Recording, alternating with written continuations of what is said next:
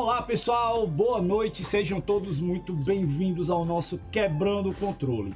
Eu sou Ezequiel Noruns e hoje eu estou aqui com a nossa turma que vai estar tá batendo um papo muito bacana com a gente. Vocês devem estar tá sentindo falta do nosso querido Rochieri, que ele tirou uma folguinha hoje e eu assumi o comando na nave.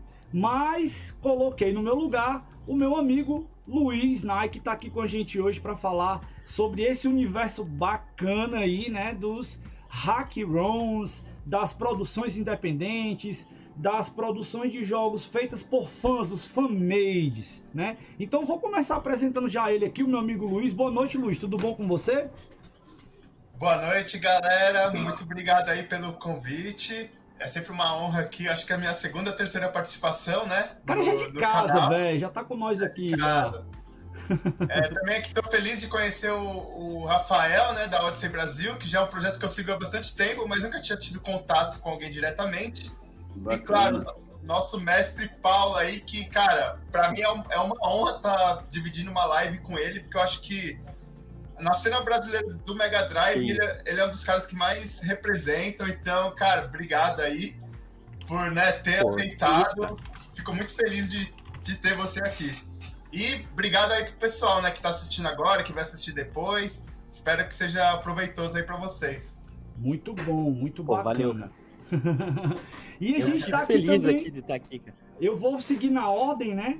Como a gente tá aqui na telinha, aqui embaixo tá o nosso amigo. Rafael Cardoso, que também é desenvolvedor e da comunidade dos queridos amigos lá do Odyssey Brasil. Boa noite, Rafael. Seja bem-vindo aqui à nossa casa do Quebrando Controle pela primeira vez. Boa noite, gente. É, a gente agradece o convite. É, sempre falo né, que para a gente, o projeto Odyssey Brasil, é sempre bom da gente estar tá aparecendo, podendo ter um espaço para divulgar nosso trabalho. Né? O universo Odyssey, ele, eu costumo falar, ele é bem pequeno, né? então, assim, às vezes tem um ou outro que não conhece o projeto. E, assim, a gente vai angariando pessoas, amigos, né? Na verdade, assim, o principal é a amizade, no, no final de tudo. Né? Acho que é o maior prêmio que a gente ganha nesse, nesse meio. Né? É isso. Muito Vamos bom. Lá. Muito bom, muito obrigado por você estar aqui com a gente hoje. E estamos aqui com o Master Linkway, que está aí Boa hoje, noite, né? Pessoal. Boa noite, seja muito bem-vindo aqui à nossa casa do Quebrando Controle, meu caro. Pô, Manda seu alô aí pra turma. Aí. Obrigado pelo convite. Prazerzão aqui, cara, tá nesse canal. Mostrar aí um pouco aí do, das loucuras aqui que eu faço. Tem um projeto aí, ó. O pessoal vai, Cara, vai gostar, hein? Não quero dar aqui muito spoiler, não, mas eu vou falar pra vocês. O programa hoje tá tão recheado quanto o programa que a gente fez aqui, que a gente mostrou um Pong da Maguari. Pong da Maguari. que massa, cara. Teve um programa é, que a gente chegou, tipo, Marcelão, tipo... cara, mandar um abraço aqui pro meu amigo Marcelo tá certo? O cara sensacional teve aqui batendo um papo conosco, né? E ele tem uma coleção de Pongs linda, sensacional e mostrou pra gente um Pong da Maguari, cara, que até Frisbee tem. Sei se esse não, não é do tempo do Luiz, não é do tempo do Master, tá certo? Mas, né? Há muito tempo. Faz muito tempo. A Maguari é antiga que bom, tá? Caramba. É, antiga que bom. Então esse, esse Pong da, da, da Maguari é tão raro quanto o, o, o portátil da SEGA da Coca-Cola. Eu tô olhando na tela Uau. do Luiz ali, tem ali um, um portátilzinho ali, pronto. Esse, esse daí é o gamezinho é... da Coca-Cola. É exagero, né? Portátilzão, né? Jogo, né? É. Mas é isso, cara. Então, ó, você que está acompanhando nosso programa hoje aí, não deixe de seguir o nosso canal, de deixar o seu joinha aí para nós, tá certo? E de conhecer mais da União Cearense de Gamer, que é a chancela que tá aqui, tá certo? Mantendo esse programa e trazendo cultura de jogos para você. Então, hoje nós estamos aqui no nosso Quebrando Controle 125, vamos falar sobre fanmades, que são jogos feitos por fãs e produções independentes. É, não deixe de convidar seus amigos para poder curtir esse programa aqui com a gente hoje. Chama a galera aí porque tem muita novidade para a gente mostrar para vocês aqui. E tem jogo, lançamento, tem coisa que é exclusiva que vai estar tá sendo lançada aqui no programa hoje. Se liga aí. Então, o que, que a gente tem no programa? Vamos falar de produções independentes, de desenvolvimento de jogos inspirados ou baseados em outros já conhecidos e simplesmente pelo fato da galera gostar muito de um jogo ou um estilo, eles desenvolvem coisas e colocam para a turma conhecer. Esse é o universo dos fanmates ou também chamados de fangames. Cara, eu comecei a pesquisar esse negócio e é um poço sem fundo. Você não tem noção de quantas variações, de quantas coisas a gente tem. A gente vai tentar explorar um pouquinho disso hoje, tá? E no Quebrando Controle a gente vai conhecer esse assunto com essa galera massa que tá aqui com a gente hoje. E vamos lá, né, pessoal, começar esse papo. Vamos aqui então para primeiro para o primeiro ponto da nossa conversa e eu vou pedir para o meu amigo Luiz começar a ajudar a gente aí na definição do que a gente está conversando hoje. Para você, meu amigo Luiz, o que, que, a gente pode considerar um fan um fan made game ou a gente poderia chamar isso melhor de fan game? Bom, eu acredito que assim o, o fan game ele a partir do momento que você se torna desenvolvedor de jogos automaticamente você já está fazendo fan game. Por quê? No começo você não sabe muito bem como criar suas artes, né? Fazer sua história original. Então, geralmente no começo você começa pegando assets de outros jogos, né? Então eu lembro que eu mexia com RPG Maker, que era uma enginezinha de fazer RPG. E, cara, eu fiz tanto game naquilo, tipo, inspirado em, tipo, ah, fiz um RPG do Sonic, um RPG Dragon do... Ball, cara. Dragon Ball, eu participava, participava dos fóruns, né? Pokémon, né? Pokémon tem trocentos, cara. Trocentos. Trocentos de Pokémon aí que você vai achar que a negada tá fazendo. Então eu acredito que assim, o primeiro contato que o programador tem né, com o desenvolvimento de, de jogos, geralmente é com fangames, essa é a porta de entrada, né? Isso é legal também porque o desenvolvedor acaba também, né, é, aprendendo a usar mecânicas que já existem, né, para criar seus jogos. E muitas vezes é, esses fangames eles ficam tão bons que a galera leva a sério, leva para frente, né? E acaba aí se tornando muitas vezes melhores até que jogos feitos pelas próprias empresas, né? Como você, você pode ver, o, o Sonic Mania, a engine dele começou como um fangame. Fangame. Uhum. E olha o que aconteceu, né? A SEGA falou, pô, Chancelou, né? Aí, vamos levar para frente. Pois aí, tantos outros projetos, né, que a gente vê aí na internet que, cara, é a democracia aí, né, para os desenvolvedores, né? Hoje todo mundo tem acesso, não é mais igual, né, nos anos 90, que era um negócio meio elitizado. E o mais legal de tudo que eu vejo aí é que a galera faz, né, esses fangames aí para plataformas antigas. Eu tenho até aqui um, um Sonic que foi Caramba, feito que pro Atari, cara, que eu, eu fiz até um vídeo esses dias aí. Então você vê como que, que são as coisas hoje, né? A galera, às vezes, ah, joguei o meu. Uh, o Atari foi meu console que eu tive lá na minha infância, sempre sonhei em fazer um jogo para ele. E hoje aí com as ferramentas, né, a galera simplesmente tem a opção, né? Basta querer pesquisar. Então eu acredito aí, o termo em si, eu sempre chamei de fangame. Não sei se fan made game também é um termo muito utilizado, mas eu sempre conheci como fangame, né? Então eu, eu acredito que isso. É, fangame é quando você usa né, a propriedade de outra de uma outra pessoa, de uma empresa, para criar seu game, seu aprendizado. E, cara, eu acho isso sensacional, um universo gigantesco. Universo expandido, né, cara? Sim. Olha aí quem apareceu na nossa live. Tá de folga, mas tá acompanhando a gente. Grande Eric tá aí com a gente acompanhando. E por falar nisso, em quem apareceu na nossa live, antes de passar a bola para um próximo convidado, deixa eu prestigiar a turma que tá aqui comentando e participando, que tem muita, muita, muita gente na live hoje. Game Dev Boss, seja bem-vindo. Érico Monteiro, seja bem-vindo. Genesis Fight Engine, seja bem-vindo. Beats Retro, muito obrigado por estar acompanhando a gente. Titan Game Studios, a turma Mid Cover também chegando junto aí com a gente, o Eric Rodrigues, deixa eu ver quem mais aqui, Imprevista, seja bem-vindo, uh, Monteiro, seja bem-vindo, Eric Mota e o Dra Drasgon, Drasgon Digger. Olha aí, cara, nossa turma lá do nosso grupinho lá de youtubers, todo mundo junto aí. Valeu, galera. É muito aí. obrigado. E se a turma galera que tá no YouTube. Tem também aqui o Vitor AMM que tá lá na, na Twitch, junto com o nosso amigo Arnaldo Gualberto Brandão. E o Arnaldo Arnaldo que tá aqui acompanhando pelo Facebook também. Aproveitando isso, o Arnaldo deixou aqui o seu boa noite e o agradecimento aos fãs que quebram barreiras, de gamer para criador de games. Uma dúvida: fangame pode ser processado pelo uso indevido da marca e personagens? Essa eu vou jogar para tu, Rafael. Segura aí. Olha, eu acho que na verdade não, né? Assim, tipo, eu procuro realmente assim criar meus meus próprios personagens, meu próprio universo. Na verdade, assim, eu gosto muito de da história do Odyssey. O Odyssey ele teve muitos jogos exclusivos, né? Eram jogos dele. Que você encontrava no Odyssey, era, era, era dele, era o Senhor das Trevas, o Didi. Então eu realmente quis seguir mais essa linha de de fazer um jogo exclusivo, assim. Eu acho que é, é muito parte da história do Odyssey. Né?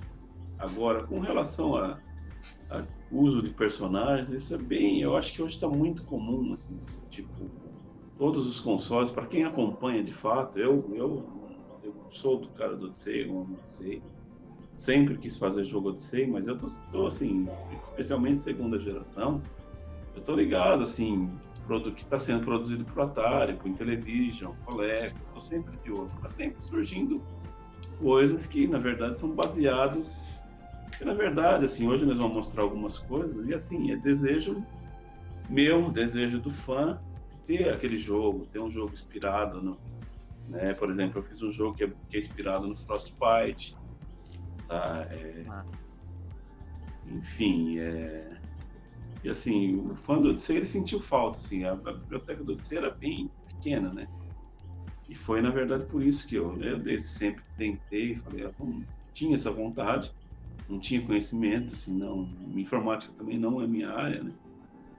Mas aí eu fui atrás, eu falei, ah, tinha, na, na infância eu pegava os caderninhos e ficava. Hoje eu não peguei, eu até falei um pouco antes de entrar que eu tava, passei a tarde toda com febre. Desde, desde segunda-feira eu tô com uma febre lascada. Nossa. Eu ia, eu ia até pegar os cadernos para mostrar para vocês, mas eu falei, essa aquela poeira me atingia, eu tô. Né? Eu tô Mas é danado, isso aí, cara. A gente tá aqui na resistência. Depois eu meto também aqui, depois de um dia pancada de trabalho aqui, tô com a galera aqui muito massa e faço questão de estar tá compartilhando esse momento aqui com vocês. E agradeço muito você estar tá com a gente aqui, viu, Rafa? Mais uma vez. E Muito obrigado. Você, meu amigo Master, o que, é que você acha aí dessa questão do, do direito de propriedade intelectual? Cara, eu acho assim que não deveria dar, tipo, essas questões assim de da empresa derrubar o projeto do fã. Assim, eu acho que uma coisa não tem nada a ver com a outra, né? Porque quase sempre, acho que ninguém vai lançar o um negócio tipo, para vender, né? É um, um projeto de paixão, né? Assim, a pessoa gosta da, sei lá, Mega Man, assim, a pessoa gosta de Mega Man, faz um game ali inspirado ali e é uhum. é a doideira da pessoa, assim, ó. A mente é o limite, assim, né? É o que a pessoa sempre quis ver na tela, assim, ela conseguiu materializar aquilo. Eu acho que não deveria, assim, deveria ser uma coisa assim, mais, igual o Luiz falou, um, democracia, assim, né? Mas é sobre fangame, assim, eu comecei com RPG Maker também. RPG Maker 2000, lá da da seita da vaca louca. Lá, então você é um pouquinho mais velho? É o Cult of Dead Call. Cara, pior que não, sou novo, capaz de ser. Acho que eu sou o caçula aqui da turma, eu tenho 27, cara. Ah, Mas eu então... comecei a usar o 2000. usei o 2000. Eu adorava, cara. Fazia Dragon Ball, pegava os gráficos, assim, tudo lascado que tinha. Os caras usavam Paint, assim e tal. Fazia umas doideiras, cara. Só sei que nunca lancei nada, só fazia demo também. Pra quem me critica aí, ó, desde aquela época. pois é, eu vou, eu vou passar uma informação, né, para vocês mais técnica da coisa. Existe para todos os jogos que nós temos no mercado, existe uma coisa chamada propriedade intelectual. Essa propriedade intelectual, ela compõe o código do jogo, os personagens que fazem parte do jogo, elementos que são colocados no jogo, tá? Então a gente tem que ter o cuidado de não estar tirando proveito financeiro em cima dos projetos. Esse é o primeiro ponto. O segundo ponto, há um risco sim de você ter algum tipo de penalidade por estar utilizando algum componente ou alguma coisa de um jogo, tá? Então a gente que fique bem claro para todo mundo que está assistindo nosso programa, nós aqui da União Séries de Gamers, nós não somos favoráveis à pirataria de maneira nenhuma, tá certo? Mas estamos aqui no nosso espaço aberto para poder trazer a produção das pessoas e aquilo que eles gostam de fazer. Os nossos participantes que estão aqui, eles fazem essa questão como hobby, para incentivar e estimular, para que a turma possa conhecer e ver as extensões como o Master falou aí. É aquilo que você queria ver no jogo. Então é uma possibilidade que a pessoa tem de expandir, de criar novos universos, de criar novas oportunidades, né? Mas assim, quando você está utilizando propriedade intelectual de terceiros, há sempre um risco, tá? Então deixar isso bem claro aqui para todo mundo que está assistindo o nosso programa aqui. Não estou aqui para catequizar ninguém, para dar lição de moral em ninguém. Estamos aqui apenas para poder explicar para a galera, contar o que a gente quer fazer e falar desse trabalho sensacional que a turma faz. Temos que valorizar isso, tá certo? Procurar ver formas, né, de uh, colocar isso de uma maneira mais democrática também, que eu acho muito válido. A gente estimula também as marcas fazendo esse tipo de trabalho, tá? Então, vamos ver como pode isso acontecer, como é que pode ser feito, mas vamos orientar também para deixar todo mundo alinhado na mesma ideia, beleza? Ok, pessoal, vamos aqui então para nosso segundo ponto, né? Desenvolver um jogo para uma plataforma antiga tem sido interessante? Vai que é tua, Master. Cara, pra mim, assim, sempre foi um sonho, velho. Sabe, assim, eu sempre quis desenvolver, assim, fazer o... Tô aprendendo tal, mas eu nunca assim pensei em desenvolver para uma pra um computador, assim, por exemplo. Eu ia desenvolver para aquilo. Até hoje, assim, eu tenho essa mentalidade, assim. É uma coisa meio esquisita, é, mas cara, é é a paixão assim pelo pela, pela geração, pelos consoles, pelos jogos da época, não sei, mas assim, é o que eu gosto de fazer, é o que eu quero fazer, cara. Eu acho que sim, acho que é muito mais gratificante você fazer um, uma animação ali, ó, tipo o Rafael que faz pro Odyssey, né? Você vê aquela coisa movendo na tela, assim, velho, aquela coisa que você tinha desde quando você era criança. Você fala, nossa, queria fazer um game meu, assim, fazer um fangame também. Mas, assim, é muito gratificante, cara. Ver, assim, a coisa acontecer, assim, foi você que fez, assim. Você teve que se lascar muito para aprender a fazer aquilo. Esse termo se lascar eu conheço, viu? Aqui no Ceará a gente usa muito. e você, Rafael, o que, é que você acha de estar tá desenvolvendo jogos aí para consoles antigos? É, na verdade é isso. Odyssey também sempre foi minha busca, né? Assim, desde sempre. É, como eu já disse, eu tinha aqueles caderninhos velhos. Né? Eu tinha o meu Odyssey, eu jogava e terminava da partida, eu pegava, tive uma ideia, vou escrever, fui lá, ia lá, desenhava o caderninho. Aqueles caderninhos que eles distribuíam na, escola, né? Uhum. Hino nacional atrás, a foto do político na frente. E, e eu fazia, fazia esses projetos. E buscava, assim, eu morava numa cidade, hoje eu moro numa cidade, inclusive, menor ainda, né? Nessa época, né, eu, eu sou de São Paulo, mas eu mudei para o interior, era uma cidade pequena, não, não existia recurso, não tinha curso de informática. É, e aí eu contei a história, né? Fui já em 88 apareceu um curso de Basic, eu fui tentar, na verdade. E aí, enfim, a escola acabou fechando. Não era Micronews não, né? Não, não. É... O nosso professor, ele parecia o Luiz Caldas, né? Assim, tipo, né? Ele, ele era até legal, a gente ia de sábado, ele, ele dormia na escola, ele deixava a gente entrar. A gente ia lá, falava, deixa a gente entrar. Só que aí acho que ele teve um problema com umas meninas, mandaram ele embora. Nossa! E... E aí acabou fechando a escola. E depois disso eu falei, ah, não, não tem o que fazer, você não tem. Não tem onde buscar isso, né? E depois começou a popularizar os cursos de informática, mas eu não tinha noção nenhuma. Eu fui fazer curso de DBase para tentar programar Odyssey, né? Ah, o que, tem aqui? A gente é mais ou menos contemporâneo, viu, Rafael? Eu é. também passei por essa saga, só que eu continuei Jedi. DBase e WordStar. Eu falei, ah, deve servir, né? Aqui tinha uma, uma, escola aqui em Fortaleza chamada Data Center Informática. Aí sim, tinha outra chamada Micronews e tinha também, ah, não esqueci, me esqueci o nome da outra. Eu sei que essas duas eram top aqui em Fortaleza e eu fiz isso aí tudo que você tá falando. Né? E, na verdade, né, é, essa escola não era nem na minha cidade. Eu viajava todo final de semana para para ir lá, né? Mas não, né, não era aquilo, eu descobri. E depois o que me ajudou muito foi a internet, né? Com a internet eu, eu achei as pessoas certas, né? E, um materialzinho também, você vai procurando e, e vai fazendo. E foi legal, assim, tipo, sempre foi minha busca, na verdade, programar para Odyssey. É, hoje o Odyssey é mais complicado, o Atari tem as ferramentas Basic, o Intellivision tem a ferramenta Basic, às vezes eu tenho vontade de programar, mas meu coração ainda está no Odyssey. Legal. É isso. Você teve envolvido com o pessoal lá da, do projeto que eles têm assim mais um foco para Atari e você acabou lançando com eles um, um, um na Work, né? Work, sim, é o, é o Rally Racer, né? É... Porque assim, o que, que acontece? Eu produzo o jogo já faz um bom tempinho, né? E assim, não existia Assim, sempre procurei. Alguém tem interesse, sabe? Tinha gente lançando jogo por debaixo dos panos. Jogo meu e vendendo.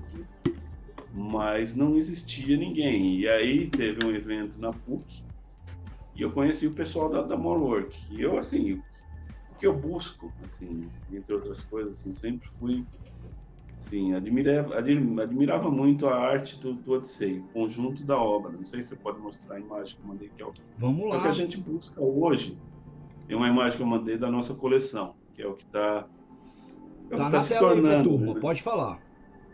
E assim, eu sempre fui, sempre amei essa coleção, achava a coisa mais linda. Eu ia ali no, na época que eu morava em São Paulo ainda, ia no Shopping Center Norte. Às vezes tinha oportunidade de, ir no centro, lá no mapping, eu via essas caixas e, e eu pirava assim, eu falava, nossa, o, o trabalho do Odyssey artístico é maravilhoso. E eu buscava parcerias para fazer projeto, né? E aí, né, no evento da PUC, eu conheci o Leandro, a Odyssey Brasil, assim, existe há algum tempo, mas ainda não tinha é, planejado, feito a iniciativa de jogo, e eu achei o projeto do Leandro muito bacana, assim, é, assim hoje tem muita gente fazendo coisas muito boas, e eu acho que o Leandro é um dos destaques, assim, Leandro Sá, é, da More Work, eu acho que ele é um dos projetos mais mais interessantes que tem assim, eu busco isso, né? Eu sou colecionador, entendeu? Então, o que eu lanço, eu lanço para mim, entendeu? Eu não quero colocar eu tirei os jogos, eles ficam ali em cima, vocês estão. Eu tirei eles para mostrar para vocês, mas eu deixo eles ali. Depois a gente vai tirar um tempinho para você mostrar nessa tela bacana aí para turma conhecer os jogos. Então, assim, eu, eu, eu sou colecionador, eu quero um, um material bonito, entendeu? Eu busco isso também. Eu acho que isso, essa era uma característica do Odyssey, entre outras coisas, né? Eu, sim, falo, hoje você pega, é, não uma crítica, entendeu? Mas você vai comprar um jogo de futebol, você tem uma foto do Messi lá, pra mim não, né? não, é, não é uma arte, assim, sem graça. Não, mas é verdade. Isso que você tá falando verdade. aí, a gente percebia muito. Eu tenho um, um livro aqui em casa, né? É, eu confesso a você que eu sempre fui mais fã de Atari, mas agora eu tenho tido contato muito forte com a turma do Odyssey e isso tá me cativando bastante também. E eu sempre gostei muito dos consoles da primeira e segunda geração. Mas o que sim, eu tô sim. aprendendo, o que eu tô conhecendo, tanto com a turma do Odyssey Brasil quanto do Odyssey Club, que eu não posso deixar de mencionar, mandar um abraço aqui para eles também, né, que já estiveram conversando aqui com a gente num programa anterior e que hoje eu estou cumprindo a minha promessa que ia trazer a galera do Odyssey, do Odyssey Brasil para cá para estar tá falando com a gente, né? E é, eu estou vendo e conhecendo muitas coisas, muitos, muitos fatos interessantes, muita história legal. Tem inclusive uma história do, do primeiro campeonato de esportes nacional, foi feito com Odyssey, que a gente sabe que aconteceu lá a final no, no, no finado Play Center, né? E, e, tem muita coisa legal que a gente vai mitigando, vai conhecendo e vai ficando inteirado. E, e eu acho sensacional, principalmente esses trabalhos que a turma tem feito para consoles antigos. E isso faz com que a gente é, rememore muitas coisas que foram feitas perceba muito trabalho né, que existia e coisas que a turma está fazendo até hoje. E é pela paixão, pelo gosto dos jogos. Isso é sensacional. E você, meu amigo Luiz? como é que é a sua lida aí, né? E, e, e essa sua questão de desenvolver jogos para uma plataforma de games antiga? Cara, eu acho que o mais interessante nessa área são as pessoas com gostos em comum que você encontra. Então, por exemplo, eu sou muito fã do Dreamcast, né? Tô desenvolvendo game pro Dreamcast, vou mostrar aí mais tarde pra galera. E como é um, é um console que ele teve mais sucesso fora do que aqui no Brasil, então eu fiz muitas amizades assim com pessoas improváveis. Então, por exemplo, quando eu vou citar um exemplo aqui, eu tava fazendo um jogo lá e precisava usar uma transparência. Eu não sabia como aplicar o efeito de transparência. Aí perguntei um fórum, cara, um australiano, tipo, falou, pô, você tem Discord? Entra aí que a gente faz uma, uma ligação aí eu te explico. E, cara, a gente passou, virou a madrugada, né? Era dia para ele. Então ele me explicando, ó, faz desse jeito, tá, usa o código assim. Então, esse compartilhamento de conhecimento e as amizades improváveis que você faz, sendo que são pessoas com o mesmo interesse, isso eu acho que é a parte mais sensacional que mais vale a pena, porque, igual a galera aí falou, né? É uma, é uma paixão, e a partir do momento que você encontra pessoas que têm a mesma paixão, parece que tudo flui tipo, melhor, né? Igual o Paulo aqui também, o, o Master Lincoln, eu, eu conheci ele porque também a gente é fã da SEGA, né? Então, acho que essa é a melhor parte, assim, para quem tem interesse, é, saiba que você vai precisar de ajuda, ajuda de outras pessoas. É muito difícil você fazer tipo tudo sozinho, principalmente por ser coisas bem obscuras. Isso tem melhorado bastante. A galera tem criado documentação, é, o GitHub, né, com descrição dos projetos. Mas tem muita coisa ainda que é obscura, que você vai precisar entrar num fórum X, entendeu? Na Deep Web. e, e, isso é a parte mais interessante e gratificante. E o mais legal de tudo é você ver os projetos se tornando realidade. É, tem até um amigo nosso aqui, o, o Mauro, que ele tá. que ele lançou esse jogo aqui, acho que foi junto com, com o Paulo até, né, Paulo? Fight for Vengeance. Isso, eu fiz as músicas do Fight Então, o que, que acontece? Por exemplo, esse game aqui, quando ele começou a desenvolver, ele não sabia nada de programação. Verdade. E ele simplesmente montou um grupo, foi conversando com a galera.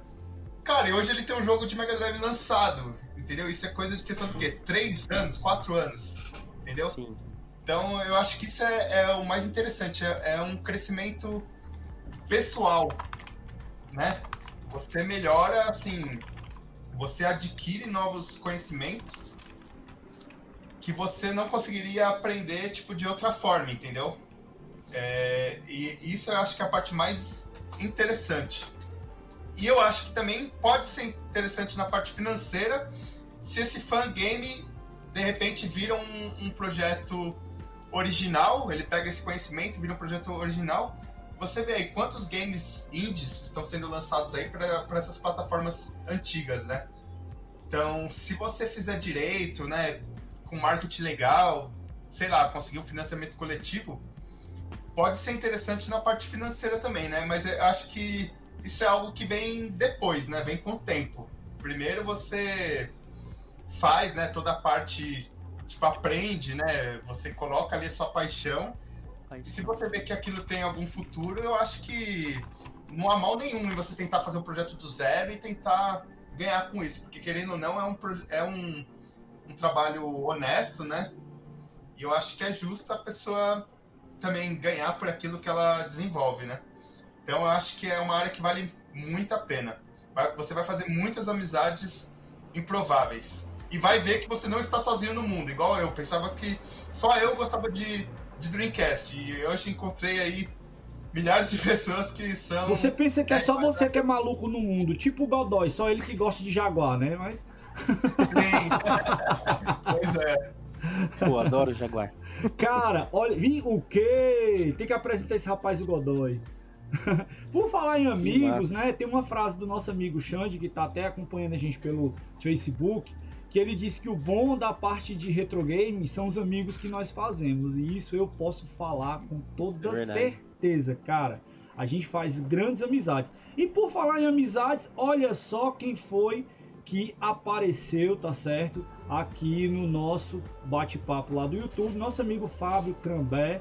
Parece que foi exatamente na hora que eu referenciei a galera do Odyssey Club, mandando um abraço para todo mundo aí, né? Para você, Rafael, também dando um abraço aí, tá? Obrigado. tá? E, e, a turma lá do Odyssey Club é uma turma muito querida. E eu espero poder receber, né? Tanto o Odyssey Club, o Odyssey Brasil, galera aí que desenvolve Dreamcast, que desenvolve para plataformas novas também, por que não? A gente está com essa turma toda batendo esse papo bacana aqui. E por falar em turma que está participando, deixa eu dar uma olhada aqui no chat, porque eu já protelei demais e tem muita, muita mensagem aqui para poder dar uma passada de, de vista aqui no chat. Ó, chegou aqui para poder acompanhar a gente, deixa eu ver. O Eric tinha perguntado se a gente vai falar de Pikachu 1 e 2. Chegou também mandando um alô aqui, a turma da sala de aula, meu, meu aluno Leonardo Nottingham. Bem-vindo, cara. Acompanha a gente aí. Muito obrigado por estar conosco. Fidelis Silva mandando boa noite aqui pra gente. Genesis, Genesis Fight Engine comentando. É quase... o Mauro. É, quase todos começando, copiando. É, ele é o cara desse jogo aí, bacana, cara. Obrigado por estar aqui com a gente. Ele diz assim, ó, quase todos começando copiando e mesclando ideias de jogos que gostamos, inclusive emprestando gráficos e sons. Ficou Sim, alerta é, aí do que a gente posso, comentou. Vai lá.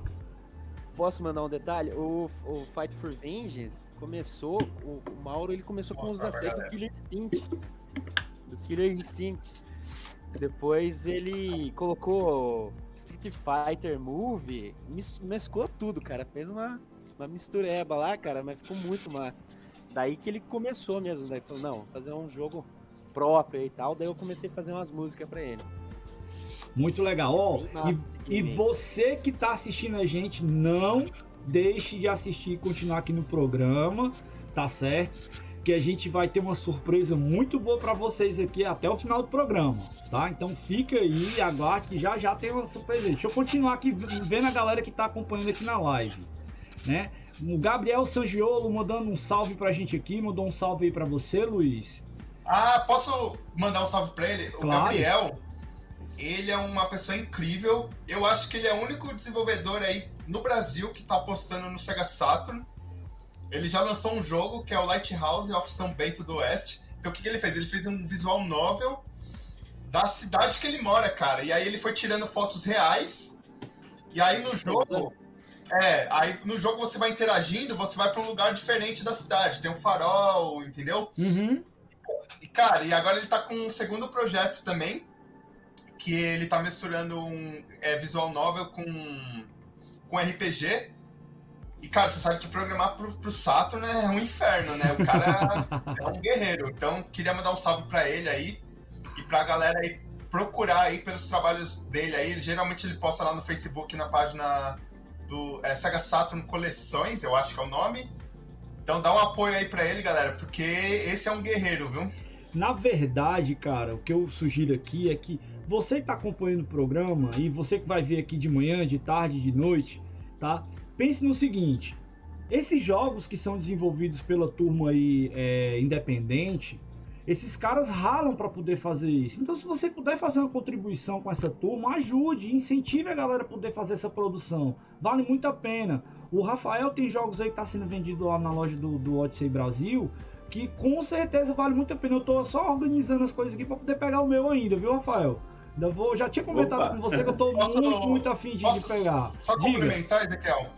É, quando você diz ajudar para a galera que está assistindo, ajuda não é financeira não, galera. Você deixar um like num vídeo, compartilhar as coisas mais simples que vai demorar ali nem um segundo para você fazer, isso já motiva a pessoa para ela, né, continuar ali, ela vê que o, o, trabalho dela está sendo visto. Então, galera, é, são coisas simples que vocês podem mudar a vida de, dessa galera aí. Show de Isso, bola. Exatamente. Show de bola. Posso eu... mandar um salve aqui? Ô... Vá lá, meu amigo. Por favor, tá Ó. na hora aqui que a gente tá na thread aqui, tem muita gente participando, cara. Muito bacana. Sim. Não, tem uma galera aí que veio aqui que eu chamei eles, ó. Tá o mid cover, o mid cover é o Edmo Caldas. Uhum. É um compositor, compositor de Mega Drive, cara. Ele tá fazendo um projeto comigo. Que é aquele Ele que a é gente vai mostrar daqui a pouco, né? Tem uns três aí que é a gente, cara. Ele fez, não sei se vocês chegaram a ver, eu fiz um, uma demo do Round of Blood, o Halloween, com o Danilo Dias e com o Chev Chilios, que tá aí também no, no chat. Que ele fez a adaptação gráfica. É, ele, ele compôs uma música para aquele projeto também. Só que na época a gente teve que lançar no, no Halloween e acabou não entrando a música. Mas ele, ele, fez, ele começou a trabalhar comigo naquela época. E agora a gente já tem uns projetos aí que a gente tá fazendo, incluindo o que eu vou mostrar aqui. Legal. O de cover. Segue o canal dele aí, que, que esse cara, ele é. Cara, ele tem um talento, assim, assombroso, assim. Ele tem um ouvido, cara. Ele fala assim: ah, vou tirar tal música. Ele tira, assim, em questão de horas, assim, ele já tá com a track pronta pro Mega Drive. Cara. Eu vou pedir pra vocês aí que estão participando Sim. da live, vocês me mandem aí depois o contato de toda essa galera que estão participando aqui e tudo mais, estão precisando desse apoio, a gente vai colocar nos créditos aí do vídeo depois, tá? Eu, eu me comprometo a fazer isso. A gente faz uma listinha aí, Luiz e Rafa me dá um, um input aí depois.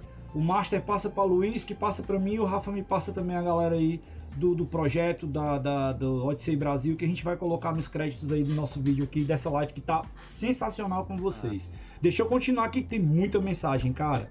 Olha só, chegou aqui também. Deixa eu ver. Uh, ó, Dragons Digger disse o seguinte: pode ser processado, a marca ou personagem vai ter o dono, né? Mas para fazer um console é suave. o, Rio, o Rio Gamer deu boa noite aqui pra gente. E veio ver o Master Linkway, olha aí. É, Cheio de fã é o, cara o aí, Lucas ó. Rio. Lucas Hell, Rio, não sei. Ele tá portando o, o Hellbolt Fatal Fury pro Mega Drive. Olha só que legal. Estão sabendo. Tá bem legal. Vê lá no canal dele também, cara. Dá o um Genesis lá. Fight Engine, Engine tá aqui. É sempre um risco. Eu usei personagens da Midway e da Microsoft, mas não envolvi nada comercial com isso. Vitor Emanuel tá aí com a gente aqui também no YouTube e mandou um olá pra gente aqui. Parabéns pela live. Deixa eu ver aqui quem mais. Gabriel Santiago. Sempre bom dizer que retro game dev é trabalho complicado, porque não dá dinheiro e dá muito mais trabalho que dev convencional. É 100% coisa de fã. Muito bom, cara. Ah, o Mid Cover disse o seguinte, que os primeiros mids que ele fez foi para o RPG Maker VX, tá? Ah, sim. É. Sérgio Jogos Mega Drive estão entrando junto aí com a gente. Diz que Rio, Game, é, Rio Gamer, tamo junto. Deixa eu ver quem mais aqui. O Érico Monteiro falou aqui que troca Pong pra Fong, que tá beleza. Muito bom. Deixa eu ver aqui quem mais que chegou aqui. O Érico Monteiro disse que Lotus 1, 2 e 3 cai muito bem pro Odyssey, viu, Rafael? É, sim. Eu descobri isso. É bem próximo, né? Uhum. Deixa eu ver o que mais aqui. Um... O Davila Games diz que tem duas versões do Fight for Vengeance do Mauro: a do Catarse e a do RetroX. Olha aí, apoiando a galera. Dizer que é só para complementar, o Davila Games é um cara sensacional, porque além dele fazer os games dele, ele ensina os outros. Ele posta vários tutoriais de como fazer games para Mega Drive. Então, esse cara, aí é um cara, gente boa demais. Me ajudou bastante para aprender a mexer no SGDK, cara. Ele tem uma série de vídeos lá de passo a passo, muito massa, cara. E ele tá fazendo Street Fighter Alpha pro, pro Mega Drive. Tá show de bola. Muito bom, cara. Deixa eu ver quem mais aqui. Pessoal, me perdoem se eu deixar de falar alguém aqui, porque a timeline tá voando aqui e eu tenho que correr no tempo do programa também pra gente não ficar aqui é, protelando muito na conversa. O Sérgio Jogos Mega Drive disse que o Davila Games tem um projeto maravilhoso e tá na espera do Street Fighter Zero. O Vitor Emanuel disse o seguinte: ajudem o desenvolvedor Homebrew Comprar sempre de lojas oficiais ou diretamente com o desenvolvedor. Precisamos incentivar para que novos jogos continuem a ser desenvolvidos. E pirataria não. Tamo junto, meu amigo. Vamos Verdade. em frente, né, pessoal? Tem mais coisa aqui para nós conversarmos. o que, que motiva né, uma pessoa a desenvolver jogos para consoles que hoje nem existe mais para vender nas lojas? Isso vem até do comentário que o Xande fez lá no Facebook, que ele disse o seguinte: isso de certa forma ajuda a manter né, o, o, o espírito retro gamer e para vocês ajuda a desenvolver algum skill ou é puramente um hobby? Começar pelo Luiz dessa vez. Vai lá, Luiz. Ah, eu acho que é um pouco dos dois, né? É, eu acho que assim, na parte do skill, principalmente eu vejo isso com mais com Mega Drive e, e, até com Atari também, né? Com o Odyssey eu não, não conheço muita comunidade assim a fundo, mas eu acho que assim, essa galera gosta de provar o que pode ser feito com esses consoles. Então, assim, é, a galera gosta de falar, pô, isso não era possível na época, mas olha o que eu tô fazendo aqui agora no Mega Drive. Então você vê aí a galera colocando até. Já vi aí ROMs com música cantada, tipo, coisas assim de explodir a cabeça, né? E então acho que assim, é, tem esse desafio do programador de falar, não, o pessoal fala que isso não é possível, mas eu vou lá e vou fazer. Tem até pessoas aí que faz tipo aqueles games 3D no que no Super NES usava o Super FX e eles fazem na raça rodando Mega Drive, entendeu? Então, para o programador é, é um desafio. Ele quer mostrar que aquilo é possível. E ele acaba achando técnicas, né? Outras maneiras de, de fazer aquele tipo rodar. Entendeu? E a outra parte também que eu acho que também é um hobby, né? Você manter assim é, a imagem daquela, daquele console que você ama, que você amou na infância, tipo, vivo, né? Então, assim, você tá levando isso, esse legado pra frente. Então é uma junção de coisas, né? Não tem como falar que é só uma, né? Mas eu acho que é mais ou menos isso. Bacana. Rafa, e você, o que é que você acha? Não, eu acho que é assim, eu sempre vi como hobby de fato, né? Assim, como eu costumo dizer, o Odyssey ele sempre teve uma ele teve uma biblioteca limitada, assim. Todo mundo tinha Atari por uma questão óbvia, né? O Odyssey ele tinha pouco, poucos jogos, assim, tinha e assim, metade deles você não jogava ou sozinho ou ele realmente não era um bom jogo.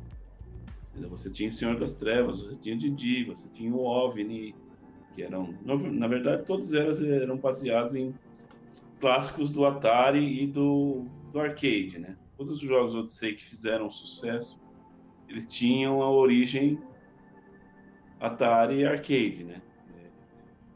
Mas assim, a biblioteca do Odyssey, assim, você, você via, mas você sentia, eu sentia falta. Ah, nossa, eu queria ter uma aventura, assim, tipo. Eu fiz recentemente alguns jogos de aventura, é, os três que nós lançamos agora pela, pela Odyssey Brasil são jogos de aventura, né? Um, o primeiro deles ele é um pouco baseado no, no Montezuma Revenge, né? o Vida Selvagem, que, que, é, que é inspirado no Pitfall. E o terceiro já é mais um projeto mais mais original, assim. Não que os outros não sejam, entendeu? Eles são baseados, né? são cópias, né? Cópias e assim, eu sempre buscar, nossa, queria uma aventura, queria faltam às vezes algum quebra-cabeça. Então eu, eu sempre quis fazer assim, buscava completar o que eu achava que estava faltando. Alguns shooters também que que era assim muito comum na época, né? Shooters, né? O Atari tinha vários, né? É, tinha o Mega Mania, tinha o Demo Attack, você tinha tinha o Senhor das Trevas, Demo Attack, eram poucos, né? E assim, são, eram coisas que eu sentia falta no Odyssey que eu pude realizar. E hoje, assim, a gente tem é, chegando aí também, coisa, nós temos assim, o Luciano Clemente lá do Rio de Janeiro, que está fazendo ele ainda não, não lançou oficialmente nenhum jogo, mas ele é um programador excepcional, uma pessoa maravilhosa também. Tá? É, e ele está fazendo coisas bacanas, inclusive um projeto que foi lançado pelo Leonardo Santiago, do Atari, o Queijo, né? Não sei se vocês já chegaram a ver. Eu são vi, jogos eu vi assim. vídeo vão... já na internet dele. Sim, são jogos que vão acrescentar bastante a biblioteca do Odyssey, porque assim, jogo Assim, você, você sabe, ele, ele é legal, mas todo jogo da época ele cansava uma época. Então uhum. você precisava de opções. Então eu buscava assim, preencher uma lacuna, as lacunas. Porque hoje você joga aquele jogo, por mais que, que você goste daquele jogo, por mais que ele seja legal, uma hora você cansa. Então você precisa de outro jogo. Então, assim, sempre busquei como hobby, né? É, mencionar também outro, outro programador e amigo, Ivan Machado, né? Que tá, vai lançar o jogo com a gente também, depois eu vou mostrar uh, uma surpresa também. Né? Uhum. Já, já, já, já. Logo depois desse ponto aqui, a gente vai começar a mostrar as brincadeiras né? aqui pra galera. Sim, e... Então, assim, é legal, porque o Odyssey tá, tá ganhando, sim, ganhando mais, mais vida, né? Uhum. Assim, tipo, saindo daquele, daquele... Muita coisa que faltava no Odyssey tá, tá aparecendo agora. Eu acho que é isso, é, sempre foi a, a busca minha foi essa. Entendeu? E fora lançar, continuar a história. Né? Você quer.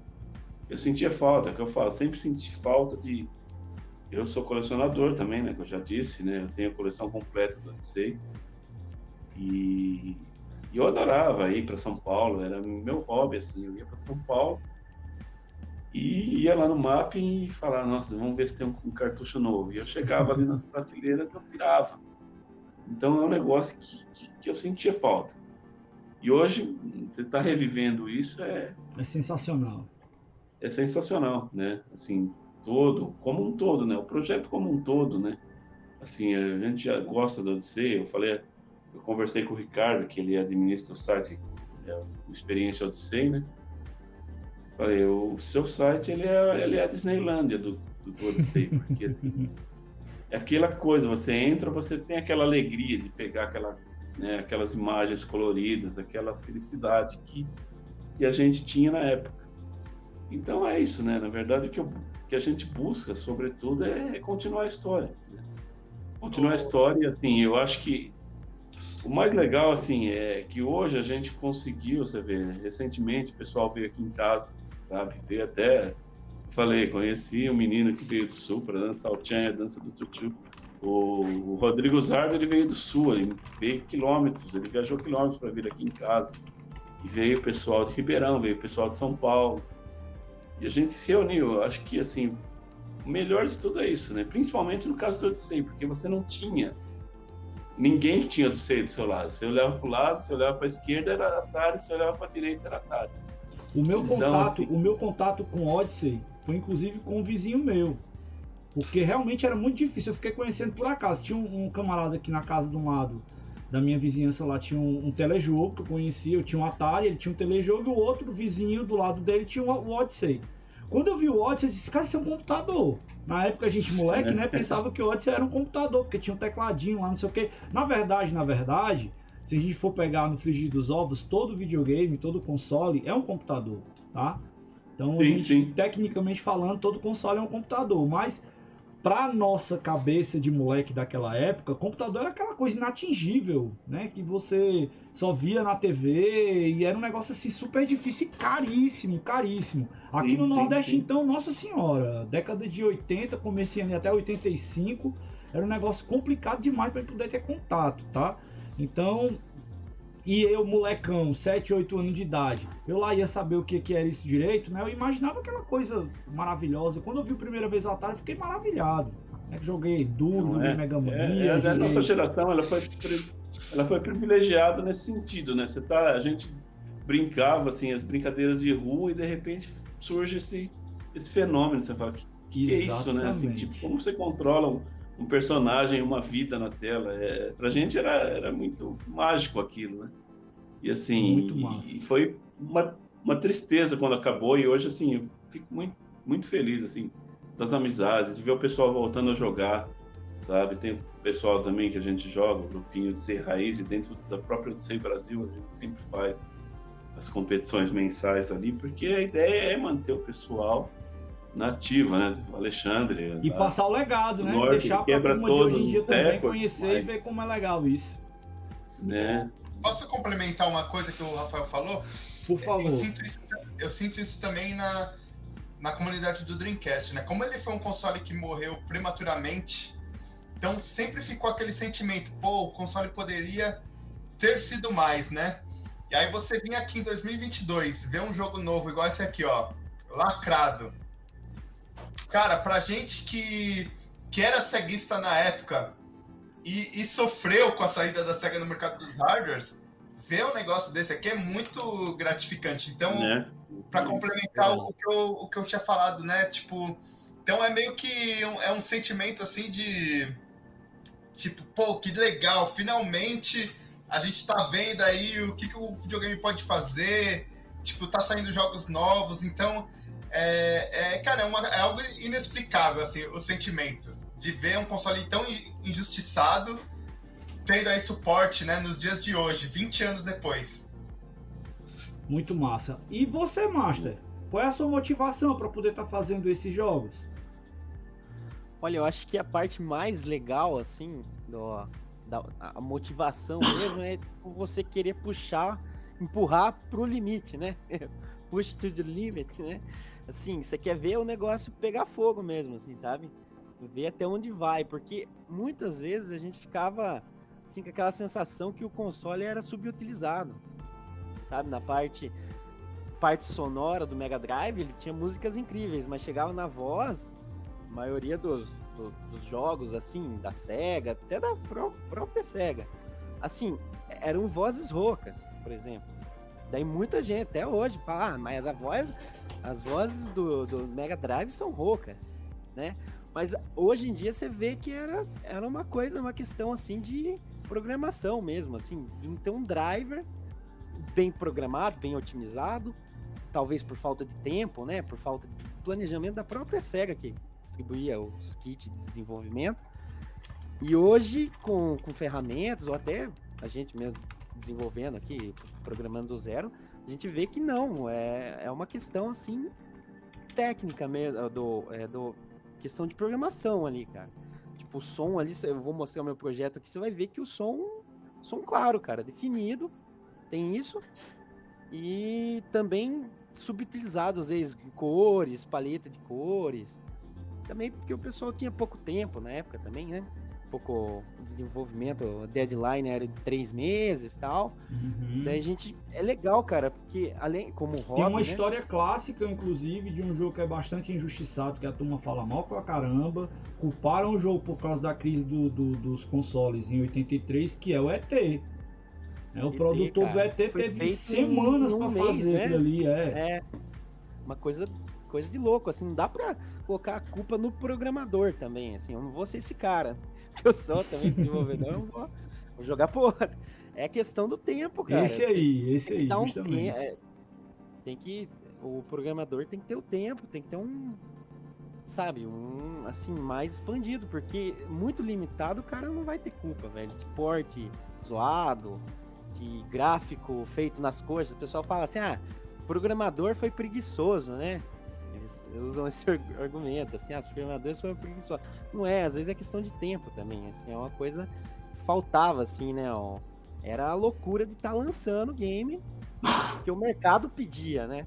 E tinha então... limitação física também, né? O... É, fazer um cartucho de não sei quantos megabytes na época era, era impossível, cara. 50 vezes mais caro do que hoje, né? Sim, exatamente. Tipo, o pessoal começou com ROM de 4 mega e foi subindo aos poucos, assim, mesmo assim duplicava o valor, né? Quando saíam a ah, 8 mega, o Strider, que foi o primeiro, né? Do Mega Drive, por exemplo. Ele era um, cara, dá pra chamar de um arcade perfect, quase, né? Assim, ele é muito fiel ao fliperama, mas você vê que eles tiveram esse negócio de ter que investir o dobro, cara porque eles tinham que investir dinheiro nas memórias ROM e também ia ter que vender mais caro, que automaticamente já limita as vendas, né? Mas eles arriscaram e, e você vê que o game é polido, tal, o Ghosts in Ghosts, também o Sonic depois, né? Foram, foram os carros-chefe do Mega Drive. E assim, e tem esse negócio que o Rafael citou também, e o Luiz também, ele falou que foi há pouco tempo. O Mega Drive teve mais tempo mas mesmo assim demorou para entrar as third party, né, no pro console. Só foi lá para 93, até 92 era a Sega tentando se virar assim, né, eles contratavam terceirizado pelo pelo que eu leio assim, pelo Hoje tem muita coisa documentada, mas assim, a maioria dos games da Sega, do Mega Drive, eram terceirizados, assim, eles contratavam uma empresa para fazer os ports para ela, tal. Assim, mas era tentando sobreviver ali no mercado monopolizado pela Nintendo. Então, eu ainda, assim, tenho essa sensação que falta alguns tipos de jogos pro Mega Drive, sabe? Falta mais games de luta, faltam games de corrida, sabe? Mais variedade, coisa que pro Super Nintendo saiu muita coisa. RPG. Então, eu tenho essa essa senso do Rafael aí de assim complementar a biblioteca. Claro que o Odyssey foi bem mais limitado, assim. Sim, sim, na verdade o Odyssey era um programador na época, basicamente, né? É, tipo, um, um cara ali para fazer, tipo, uma, né? O, preencher o ano do game ali. E, e tudo, tenho... tudo às pressas, né? Tudo, tinha que, tinha que botar jogo no mercado, tinha é. que. Né? Não era o hobby do cara, né? Ele tava ali, é. ele tava trabalhando, era o serviço dele. Sim, assim, sim. É, e deadline comendo solta, né? Assim, uhum. tipo, ah, um uhum. mês, dois meses. Sabia tem game aí que já li que o cara fez em semanas, tipo ET aí mesmo, sabe? E era coisa de louco, assim. E eu. E um console que eu, que eu tenho um amor também, que ainda quero começar a desenvolver para ele, e, é, e, sofre da mesma coisa do, do Odyssey, é o 32X, cara. 32X saíram 40 jogos, 39, nem sei. E assim, é um console que eu vejo hoje, ele é muito sub, subutilizado, mas muito mesmo. Tanto é que eu comecei. Porra, até um Tomb Raider pra ele agora, né? É, estão fazendo um Tomb Raider é, pra ele. E, e, é um dos primeiros progr programas, né? Games que estão fazendo pra ele, que tá usando os dois, as duas CPU dele. Porque até então, os games que saíram lá atrás, assim, usavam uma CPU e Malemar usava para o som a, a, a, segunda CPU. Então agora a gente tá vendo de verdade o poder do, do console, né? E assim, eu acho super interessante. O 32X também saiu do Resurrection. Não sei se vocês viram. Viram? Doom Resurrection. Saiu uma atualização antes de ontem, acho. É, eu vi que dá pra jogar em rede, né? Alguma coisa assim. Nossa. Sim, dá pra jogar co-op, assim, dois controles, e ainda dá pra jogar cada um no seu Mega Drive. Que é aquele cabo link do, do Dá pra imaginar isso. Cara, é Se é sensacional, né, velho? Mega Drive em rede, cara, é, é muito doido. E eles, é, é praticamente um novo porte, cara. Você vê, é, é, feito por um russo. Eu esqueci o nome dele agora. É, é Vicious, o, o nickname dele. Mas assim, o, eles fizeram som, assim, música. Um cara lá fez a trilha sonora toda. Você vê que não era falar a limitação de 32x. Tinha som de. parecia flatulência. os uhum. timbres do, da, das músicas. Mas você vê, cara, que foi uma correria aquele porte lá, entendeu? E hoje a gente vê o poder, cara, do, do console. O Doom, assim, ele virou outro porte, cara. Eu diria que é um novo porte, nem um hack. Teve gente que chamou de hack. Mas o cara refez o código todo, cara. Só aproveitou os mapas e ainda expandiu, né? Porque faltavam fases ainda tal. E eu quero começar a desenvolver pro 32X também, em breve. Que eu sinto essa mesma coisa que o Rafael disse aí falta. Sim, falta. é bacana. Né? O Odyssey também teve esse né? problema, né? De, assim, graficamente, o Odyssey sempre foi motivo de chacota, né? Assim, gente, ah, você tem Odyssey, seu idiota. Né? Mas a gente tipo não pode assim, né? comparar, né, né cara? Eu acho muito, porque... eu acho muito triste quem compara os gráficos dos consoles antigos com os gráficos do, do, do de hoje. Não, não. Tá. Pessoas, na verdade, na verdade, isso eram os proprietários do Intellivision e de Atari mesmo. Assim, ah, tá, na então, época, né? Então, uma coisa que eu, que eu quis fazer foi, foi esse trabalho de advogado do diabo. Falei, não, vamos, vamos tentar fazer. Vamos tentar fazer um fundinho para falar, o Odyssey pode fazer, fazer a redenção, né? Pode fazer uma florestinha, né? Pode fazer um, um gráfico mais elaborado, né? É gostoso, eu defendo, é minha, paixão, eu falo, ó, dá para fazer sim. Muito e hoje bom. tem muito, é o que eu falo, hoje tem muita gente talentosa chegando, é, o que eu acho legal é isso, os programadores brasileiros, além de serem talentosos, eles, eles têm, assim, bom gosto, sabe? Essa turma que está tá chegando agora, que eu já mencionei, né? O Clemente e o Ivan Machado. E, e, é isso, né? Por falar em talento, tem uma pergunta aqui. Aí eu já vou pedir pro meu amigo Rafael deixar engatilhado aí já alguma coisa que ele queira mostrar já já, tá certo? Mas enquanto isso, eu vou passar aqui, ó. O Xande mandou uma pergunta aí o seguinte: ele queria programar para 3DO. Vocês sabem se é muito difícil? Ele nunca viu nada de homebrew para isso. Quem é que saberia responder essa? Cara, o 3DO, aqui ó, o 13O, o, o mesmo que tá portando Tomb Raider pro 32X, ele começou no 3DO, cara. Então tá saindo sim. Agora o kit de desenvolvimento que ele usa, eu não sei dizer, cara. Uhum. Mas eu acho que o 3DO assim, é uma coisa mais fácil. Dá pra usar um C mesmo, assim, não precisa ser o Assembly, né, tal. Uhum. Mas tem que dar uma pesquisada, cara. Eu não conheço a fundo, mas é um console que também, né? Ele carece, assim, careceu de mais games. Ele é, é uma plataforma, cara, que era. Ele é um a pau, console, assim, ele é um console poderoso. É, com o Saturno, com o Play 1. Pô, Muito bom. É, eu não conhecia o 3DO, mas assim, o que eu posso dizer da minha experiência, eu acho que é isso. Se é seu sonho, vai atrás. Eu também, eu, eu falo, eu não, eu não sou, eu sou formado, na verdade, eu sou, eu sou um cara de humanas, tá? Eu não tenho, assim, essa... Nunca fui de informática, não... E eu fui atrás, falei, não, vou, vou fazer. Você vai nos trancos e barrancos, mas é isso, né? Se é seu sonho, vai, vale a pena. Eu acho que você tem, a vida é curta, você tem que né, fazer. Tem, fazer. tem que tentar aprender, eu né? acho. E, acho. e hoje é isso, né? Você tem onde você buscar informação. né? Hoje é mais fácil. Né? Tá, tá bem É, o globalizado. Google tá aí, cara. Limites, né? Eu não sei programar, mas eu programo. Aquela frase, né? Assim, cada É, dia. na verdade, tá eu sou assim, entendeu? Eu sou assim. É, eu eu fui, às vezes, às vezes eu falei, o que, que é isso aqui? Vamos ver o que acontece. Se não explodir, tá bom, né? Isso, exatamente. É. Uma coincidência legal, a gente falou do ET aqui e eu tive a felicidade de conhecer o Howard Scott Warshaw, que fez Caramba, o ET. programador. É, ele é psicoterapeuta, psicoterapeuta, Rafael. Nada a ver com programação. Não é, é isso, né? É isso, né? Eu acho que é isso. Você E o cara fez só três É. jogos assim, pouco conhecidos: Easy Revenge, É, Raiders Ele of fez- the, the, the- Lost Ark Lost Ark, né? e fez É. o ET. Só isso. Foi ele, foi, foi ele quem importou o Yards Revenge. Pro Atari. Revenge, né? Pro Atari. Foi ele também. Ele, Uhum. ele programou, né? Easy Revenge. Esse game é bom, cara. Esse game é Sensacional. bom. Ele o- disse que tirou sangue de pedra ali, viu? É, o Riders of the Lost Ark também. Se vocês Ele quiserem é saber game um pouco mais bem, disso, vocês vão aí no nosso canal que tem a entrevista nossa com ele na BGS 2018. Caramba, que massa. A gente bateu um papo com ele lá, sensacional, cara, muita gente boa. Muita gente boa demais. Pá, vamos falar o seguinte, ó. É, daqui a pouco eu vou dar uma passada. Eu, aliás, eu vou começar a preparar o Rafael pra mostrar aí, que ele pediu um espaço pra gente mostrar alguns jogos dele aí. Ele já vai estar no ponto aí pra gente. Enquanto ele prepara, né, eu vou dar uma passada rápida aqui no chat que já tem algumas coisas aqui da turma também, tá? Então chegou aqui no chat, deixa eu ver quem mais aqui. Ah, Guto Pinheiro, que disse que arcades são os melhores dos anos 80.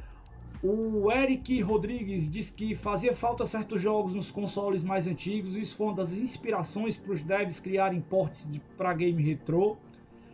Comune chegou e deu uma boa noite aqui pra gente. Grande Comune, um abraço para você, meu irmão. Sempre junto aqui com a gente.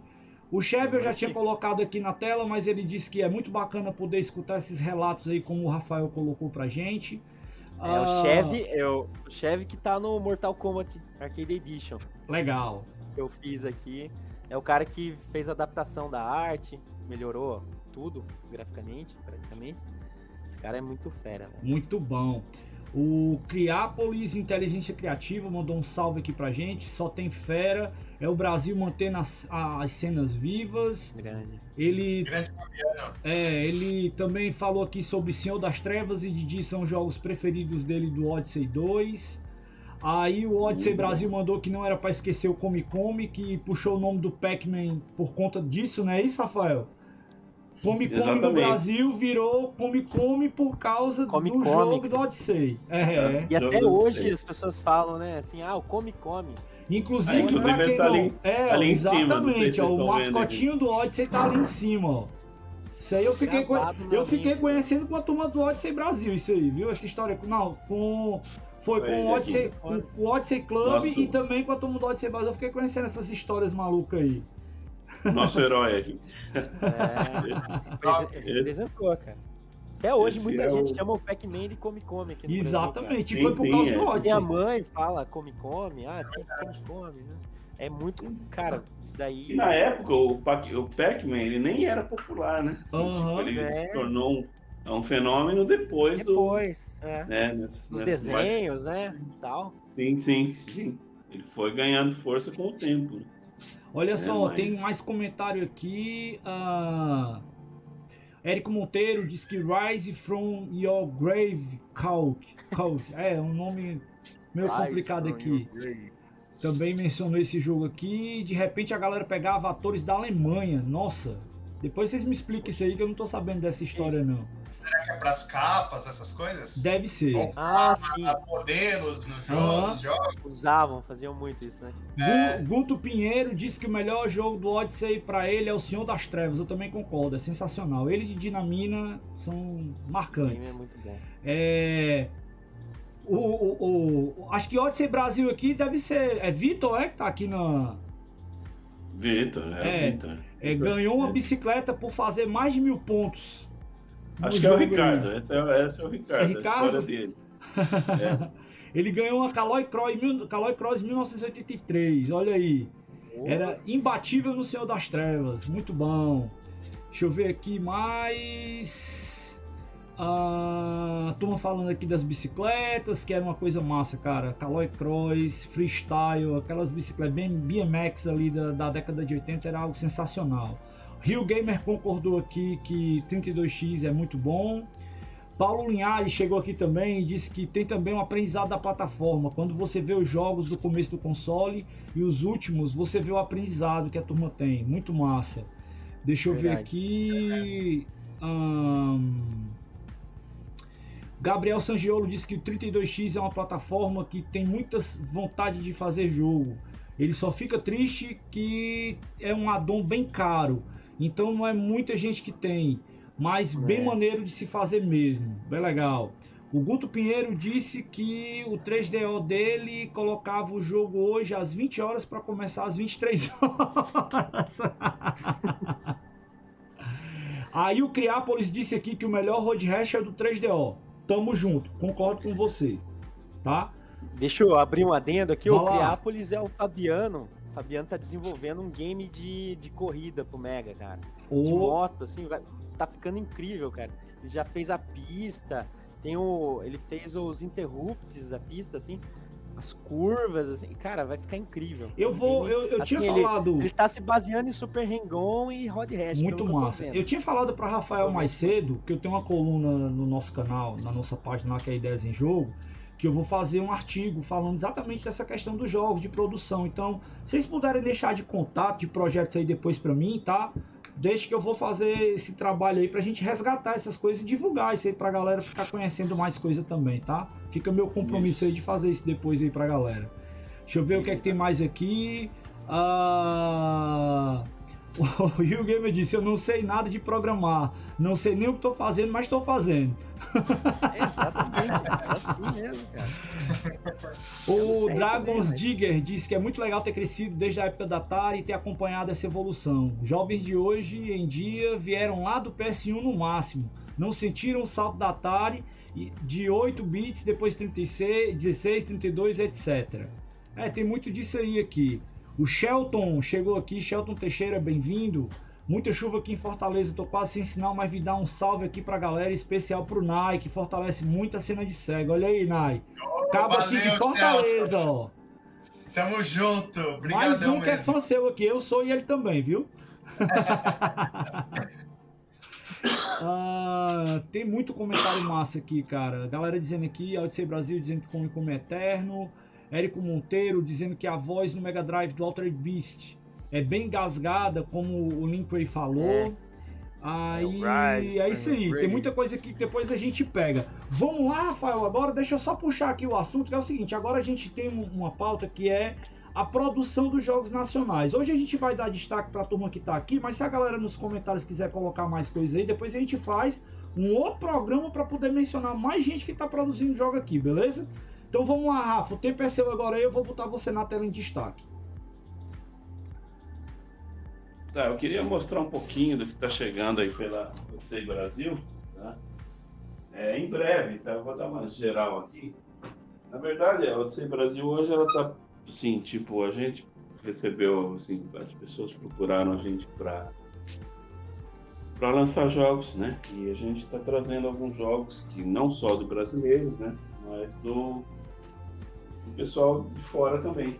Então eu queria mostrar rapidinho aqui Um dos jogos que a gente está recebendo é o Spyros, tá?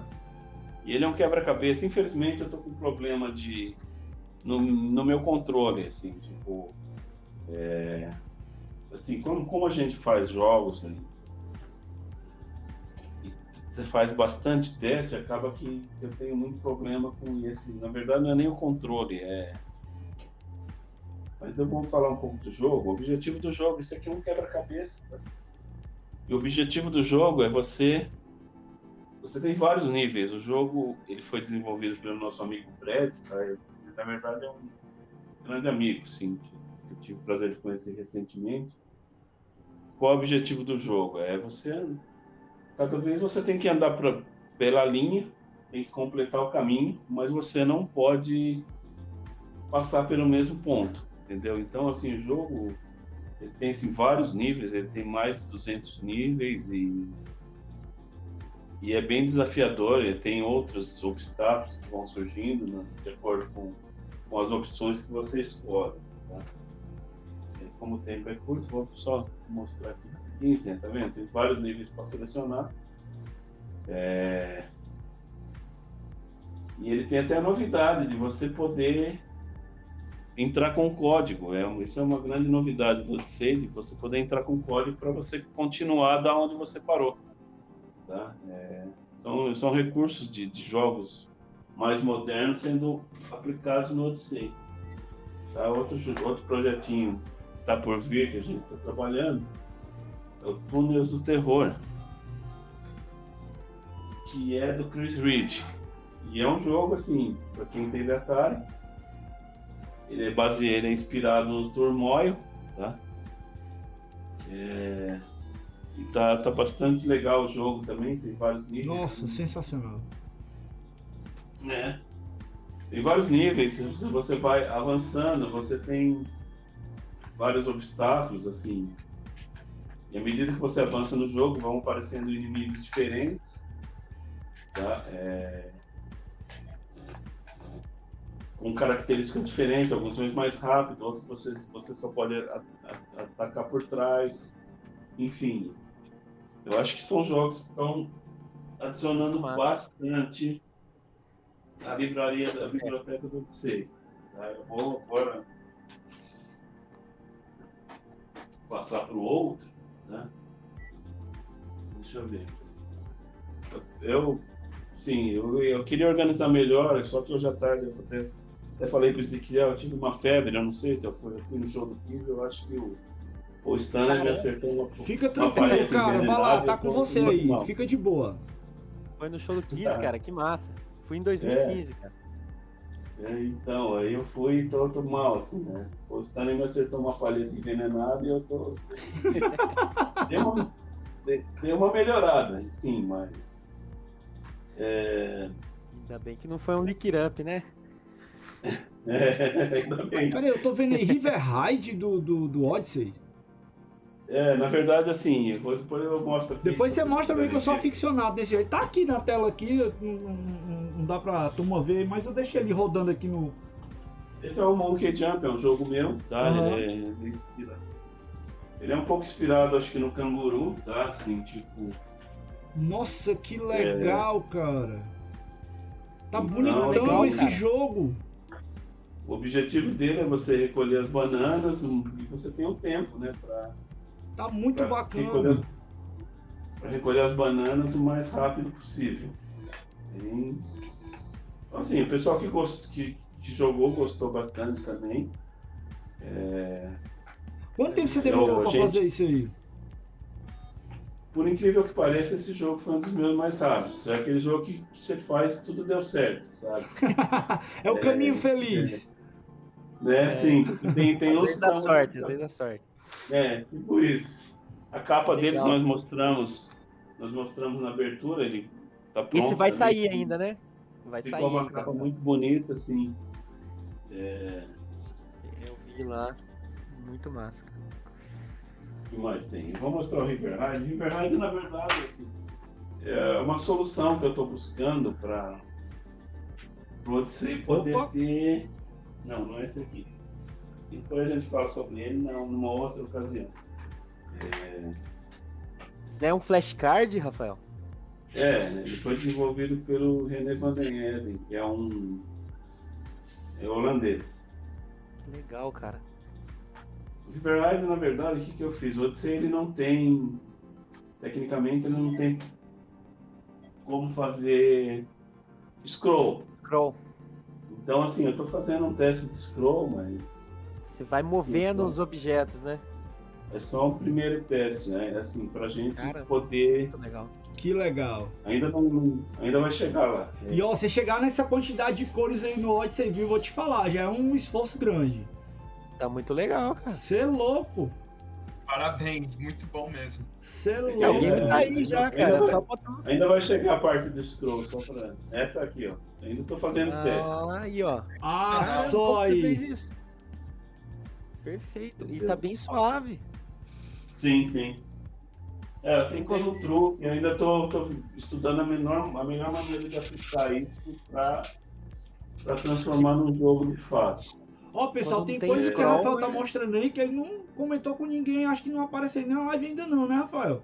Primeira mão, velho. Primeira mão. Não, esse ainda não, mas vai ter, vai ter novidade. Agora, assim, o nosso próximo lançamento eu vou estar mostrando para vocês. Ah, antes eu vou mostrar um jogo, um outro jogo que eu tô para fazer, que é o Merlin, tá? Merlin. É, também a gente tá para lançar.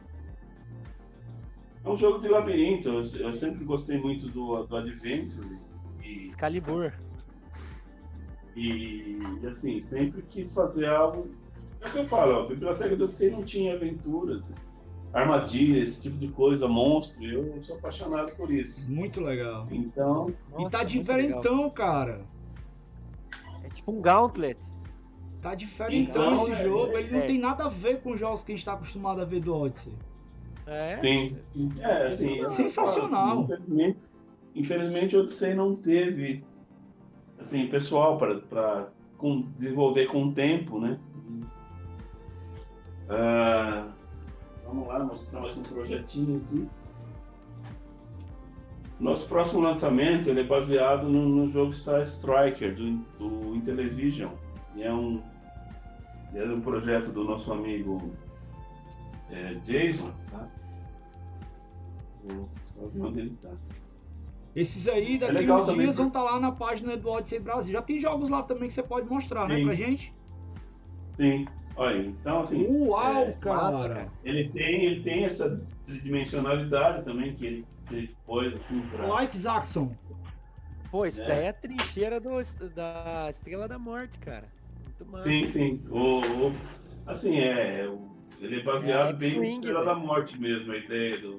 Pô, eu isso Desenvolvimento. Tá muito legal. Ele, ele usa voice, tá?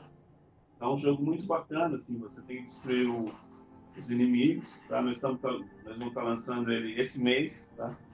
Então o pessoal espera, nossos amigos aí, Alexandre, Zardo, que gosta Falar de em quebrar recorde. voice, eu não posso de deixar de, de ressaltar aqui que olha só o que é que chegou pra mim aqui essa semana. Eu nem abri ainda, ó. Deixa eu botar aqui na tela pra turma ver de novo aqui. Tá na tela do nosso amigo. Ó. Caixinha aqui da iPlay do nosso amigo Kadari, que tá com um projetão aí do, do Voice né? Que foi feito agora aí. O meu chegou aqui, eu tô só esperando meu Odyssey chegar do concerto para poder testar. Então não posso. Quem quiser Sim, conhecer sim. sobre o The Voice, né? Que não tiver condições de adquirir, porque o The Voice original tá muito pesado no bolso para poder pegar, tá certo? Então tem esse projeto aí que a turma tá fazendo aí do, do- desse hardware que tá sendo feito agora, que tá sensacional, que é com a turma aí do Kadari, lá da turma do iPlay. Então, depois a gente pode fazer um né, programa aqui para comentar sobre isso. também complementa a falta de um segundo canal de áudio do, que eu sei não tinha. né? Isso. Então, então é um acessório legal, né? né? Tá?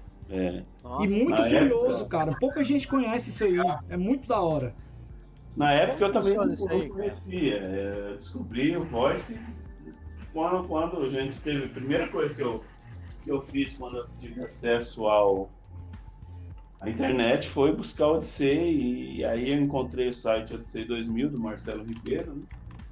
que era a referência, né? Uhum. E aí eu falei, nossa, e assim, tem coisa. Você chegou aí, eu falei, nossa, que legal. Você, você descobre que tem jogo sendo descoberto, que tem, que tem jogo sendo produzido, né? E, enfim. É... Como que funciona esse Deixa, sistema deixa eu de voz? colocar É- ele, é ele em destaque aqui na tela pra é vocês verem aqui. Que a gente tá voz falando de uma coisa que é pouco sim. conhecida. Que legal. Ele tem um banquinho de voz dele próprio, né? Ah, que massa. Que massa. Cara, é, é, tô aprendendo muito aqui com vocês nessa live. Ó, ó só, o The esse Voice, Star Wars, hein? o The Voice é esse equipamento aí originalmente, tá certo? Aí, Star Wars, eu vou botar um pouquinho. Star Então Wars, ele a era gente uma, vai estar era uma- Explica pra gente aí, Rafael, como é que funcionava. Eu coloquei a imagem pra gente aí do The Voice. Já já eu eu aumento É. sua tela de novo. Explica como é que funciona o The Voice aí pra turma, por favor. Porque pouca gente conhece. Commodore acho que tinha isso também, né? Commodore É, ele, ele 64. tem, ele sai com o. Ele sai. O, ele, ele tem o banquinho de voz dele, ele tem um. Não sei, vamos ver se eu não vai, eu vou fazer arte aqui. Uhum. Olha aí, ele tem um original também aí, ó. Tá dando pra ver? Que legal. Sim. Tá.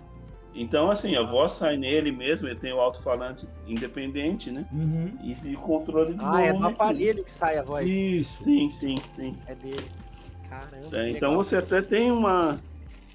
Até uma, um pouco, você fica um som até meio 3D, né? Porque tá. Não, Aquele Joga som na de TV. robô de antigamente é sensacional. Caramba, que é. incrível isso. Berserker, É. né? Berserker. Star Wars foi um projeto que eu, que eu fiz, né? pra- Eu tô abrindo a caixinha aqui pra mostrar pra vocês. O- Ó, esse, esse é esse projeto tá certo. repaginado agora do The Voice que a turma tá fazendo aí agora. É, é, é, é, uma, é um ajuste, né? É, é mais uma, uma reengenharia que a turma fez. Né? Tá aqui a, a caixinha. É, eu também vem, ó. recebi essa semana, o meu tá, tá, tá guardado, porque eu vou usar no meu G7400, que o voice aqui. não encaixa no... de novo aqui em destaque, ó, Não tá aqui a caixinha. Não vou abrir agora não, porque olha só que legal. Legal, cara. Lindo, hein? Zero. Isso aí merece um vídeo, hein? Vou fazer depois. Vou fazer. Tem, é porque tem coisa na fila de vídeo, que tem aquele prêmio lá que chegou que eu não fiz o vídeo ainda. Bom, outro jogo que a gente tá lançando em breve é o Shogun, tá? Ele é... Não sei se eu tô... Deixa eu colocar esse pro destaque aqui na tela de novo, vai lá. Ele é um jogo mais... Mais xadrez, mais... É, dama, sabe? É um jogo bem interessante, a gente tá... Eu gosto de jogar ele, assim, tipo... A gente tá acertando, corrigindo uns probleminhas e... Uhum. Em breve a gente tá. Tá com mau contato, controle, Rafael?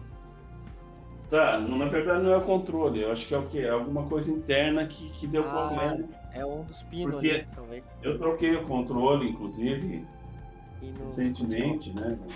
Primeiro eu fiz uma, um jogo meio, meio pânico, né? Troquei o controle errado. É que nem o cara corta, a perna errada, né? Depois. Depois eu, eu troquei o controle certo, mas acabou que eu descobri que não é o controle. Pode ser ele tem muito esse problema, o controle de jogar para um lado, jogar para o outro. É um jogo que o pessoal está esperando muito, de fato. E a gente vai estar lançando esse ano. É baseado num, no Ah, clássico Hero.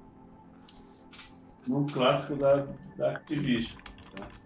Deixa eu só jogar um pouquinho. Tá? O pessoal vê, o pessoal tem pedido bastante. E aí tá aí. Esse é um Cara, projeto do, Poxa, esse é um projeto cara! do, esse é um projeto do Ivan Machado, tá? Pra, pra, é um programador brasileiro excepcional. Tá sensacional. O jogo ele tá Caramba, no velho. nível. Ele ainda não tá pronto, tá? Ele tá no, no- no nível 14. Tá, Olha, tem um interruptor ali na tela ali da água ali tudo. Que massa, velho. Tem, tem, assim, tipo, Isso daí é, é truque, cara.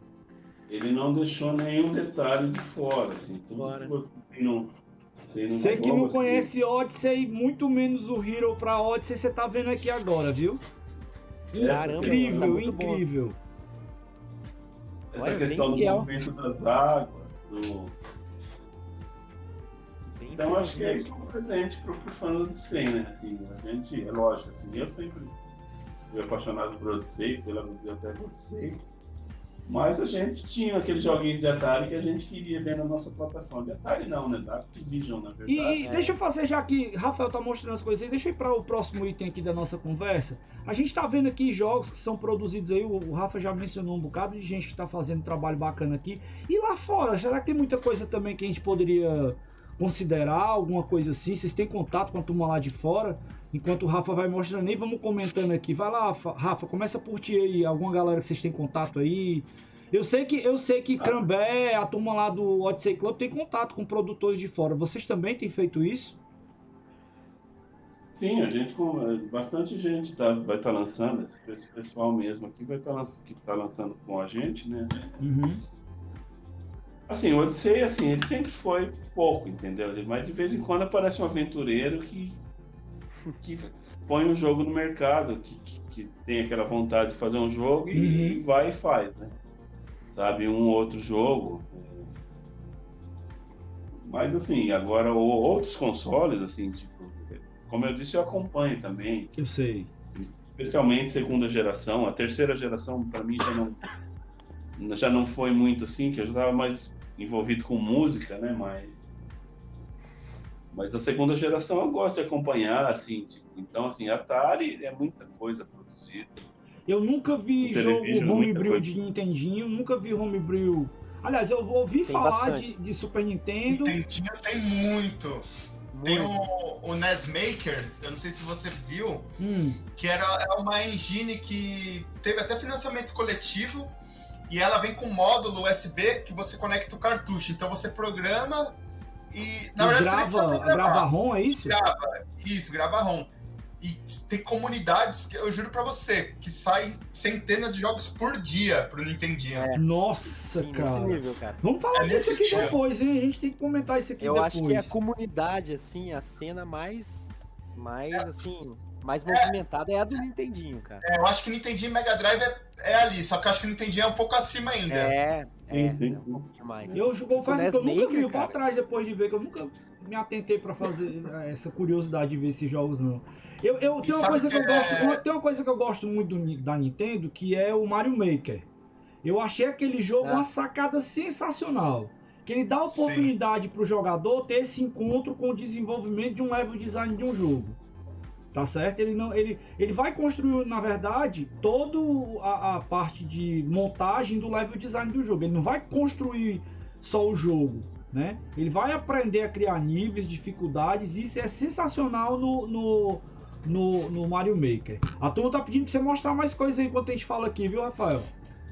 Vou mostrar. É, é, assim, acho que a maioria das coisas aqui, na verdade, são conhecidas, né? Uhum. Aqueles que a gente Mas, assim, colocou na. Desses aqui, ó, que, que a gente mostrou aqui antes. Né? Que. O Floresta Assombrada, Vida Selvagem, Tempestade, Corredor Estelar.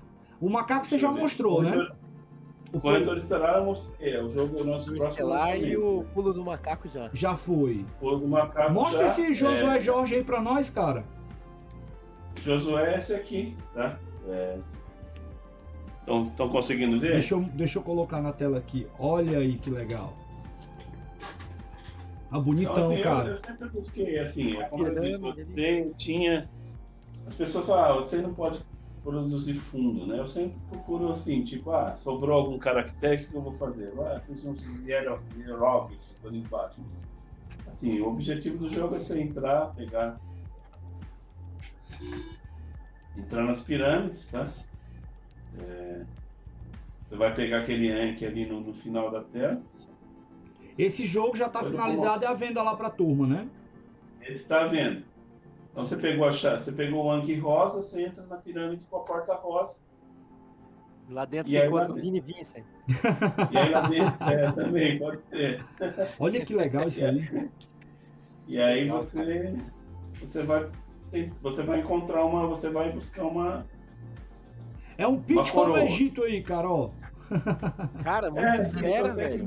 Muito fera, meu Deus. nessas aventuras, né? Pitfall e Como o Odyssey é limitado, né? Assim, você vê, eu também gosto de colocar detalhes, coisas que não Tá colocava. muito né? Essas- legal, cara. Muito Essas legal. luzinhas, né? Essas tochinhas, né? É mero enfeite, né? Você vai caminhando, vai passando os obstáculos. Muito massa. É, Você vê como o Odyssey foi subutilizado também na época, né? sim, sim. É, faltou, faltou. Outro que, eu- que nós estamos, lan- vamos lançar em breve, tá? Eu fiz um.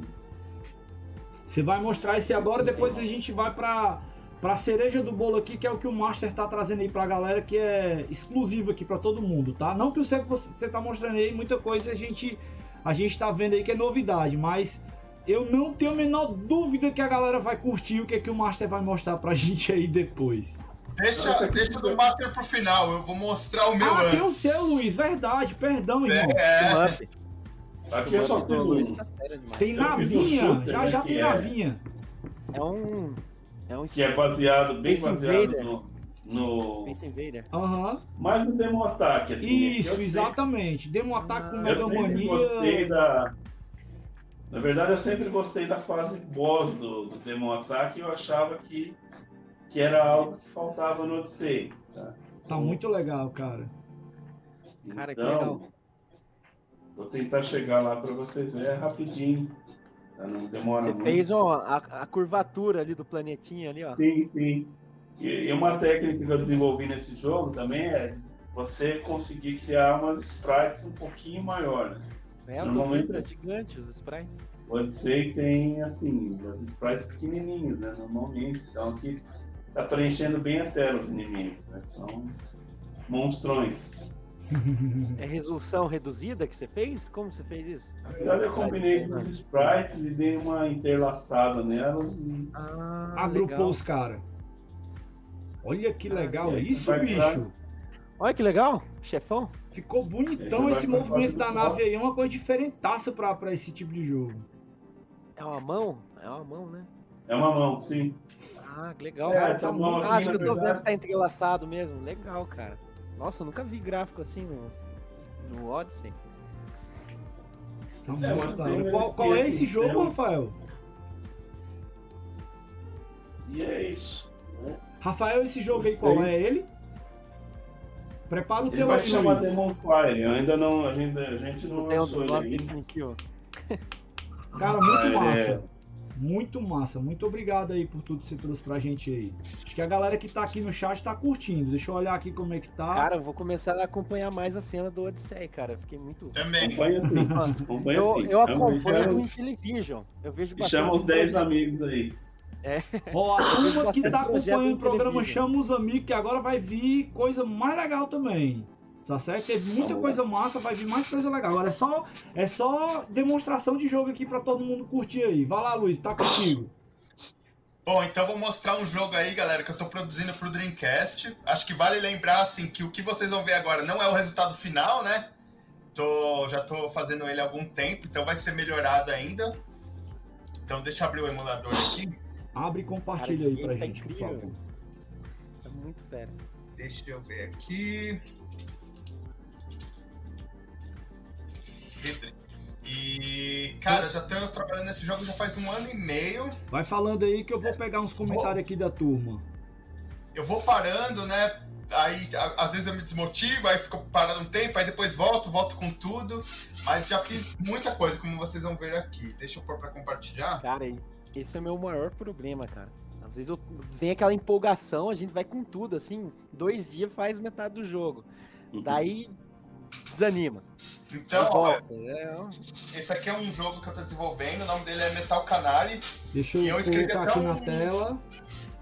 Escrevi até um player de vídeo pro Dreamcast para poder rodar né, as logos e também a gente tá, fez até uma CGzinha, a gente quer fazer algo tipo como se fosse nível comercial mesmo. Então a gente, o que, que a gente está fazendo? A gente está usando assets free, né? Que são os assets de graça. E quando a gente quer algo muito específico, a gente compra os assets. Então eu vou pular aqui para não dar spoiler. Aqui é o menu do jogo. Tá lindão, cara.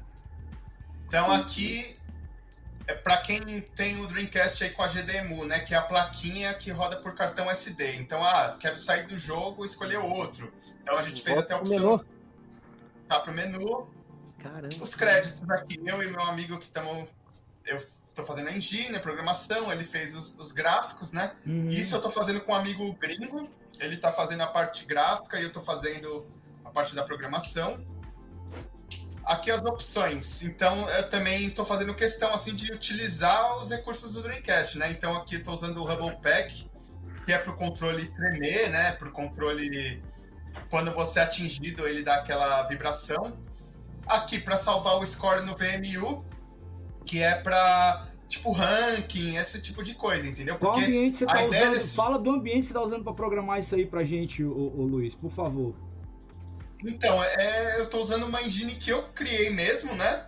Mas é quais as linguagens que eu estou utilizando? Eu estou utilizando C++, uma biblioteca gráfica chamada SDL, que é tipo um concorrente do, do DirectX. E também tem algumas funções em Assembly, mas assim, eu não estou programando diretamente em Assembly, então o que, que eu fiz? Tem uma biblioteca que ela é específica pro, pro processador do Dreamcast, né, que é o SH4, que ela é especializada em otimizar cálculos. Então, por exemplo, ah, preciso fazer lá uma subtração, uma divisão. Aí eu chamo essa biblioteca e ela resolve, entendeu? Então é uma mistura de várias linguagens. Então aqui, É, vou mostrar um pouquinho aqui. Então aqui vai ter dois personagens. Então tem o Ronaldo, né, e a Marine. Então Ronaldo é porque meu amigo falou, não, vou pôr aí o nome de um brasileiro famoso. Então, beleza. Ah, é? Conhecido com os gringos? Isso, e aí cada nave vai ter as suas, né, é, suas especificações. Uma vai ser mais poderosa, outra é mais rápida, outra tem a defesa mais forte. Aqui são os níveis. Então, por enquanto só tem o primeiro nível aberto. E eu vou pôr no jogo aqui para vocês verem como que é. Então, lembrando que tudo isso aqui, galera, ele ainda é tudo provisório, não tem nada ainda que é definitivo. A gente Tá está muito trabalhando massa, aí nas cara. artes, Bonito. Cara, tá lindão o game, hein? Ó, e aí vai vindo os inimigos, aí eu posso ir Ó. mudando o tipo de tiro, né? Pra ir mudando a estratégia. Conforme eu vou. Tem bomba também, ó. Vou soltar uma bomba aqui, deixa eu ver um inimigo mais. mais pesado aqui. Olha o tanto de sprite. Ó, soltei uma bomba aqui. Porra! Legal. Olha que massa, cara. Então, no momento, o que, que eu tô fazendo, né? Eu tô trabalhando na engine, nas mecânicas, que é nos inimigos, pegar os itens, nos tipos de armas diferentes, nas bombas. Agora também tô trabalhando nos, nos bosses, né? Pra ter a inteligência artificial para os chefes. E Cara, muito massa. Muito legal, Sim. Luiz. Muito legal, cara. É, e a ideia é ser Olha. tipo aqueles bullet hell, né? Que tipo, o cara vai ter que Bullet ficar Hell, isso que eu pensei. Na hora que desviando. esses tiros espalhados aí.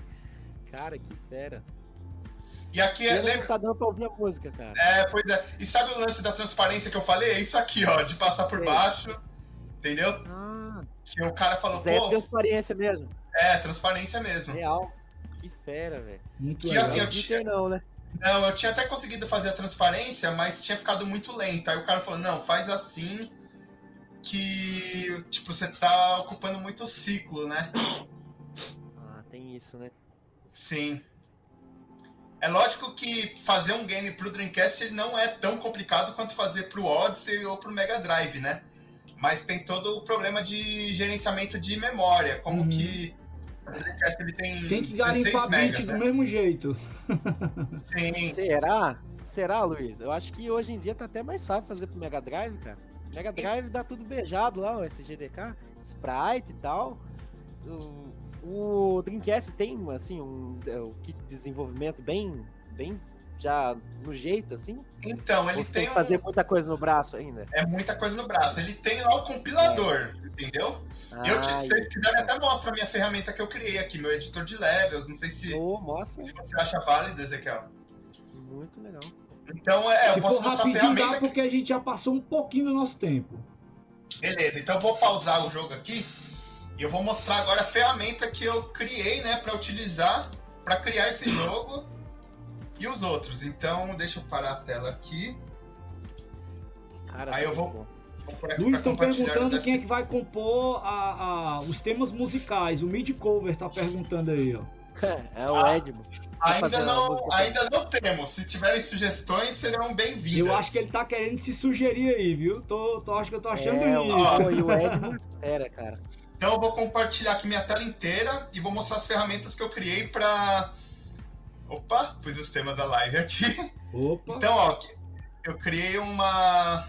Essa é uma engine que eu já criei faz algum tempo. Deixa eu abrir ela aqui. Que é a Titan IDE. E eu disponibilizei Ah, sim. ela para quem quiser fazer seus games, né? Então aqui tem os templates. Se a pessoa quiser fazer um game, por exemplo, de plataforma do Sonic, Mega Man, RPG, um shut vertical, horizontal. Então, por exemplo, aqui, vou escolher plataforma. Aí ele já carrega um mapa. Você vai arrastando aqui as, os cenários. Styles, que legal, cara. Isso. Aí, por exemplo, ah, quero pôr um inimigo aqui em cima. Então você põe a caveirinha aqui, aperta direito. E aqui você controla, ah, é o inimigo 2. Aí lá no código, você vai pôr, ah, pro inimigo 2 eu faço inteligência tal, entendeu? Então é, Que massa, velho. é, dá pra dar o zoom, fazer tudo aqui.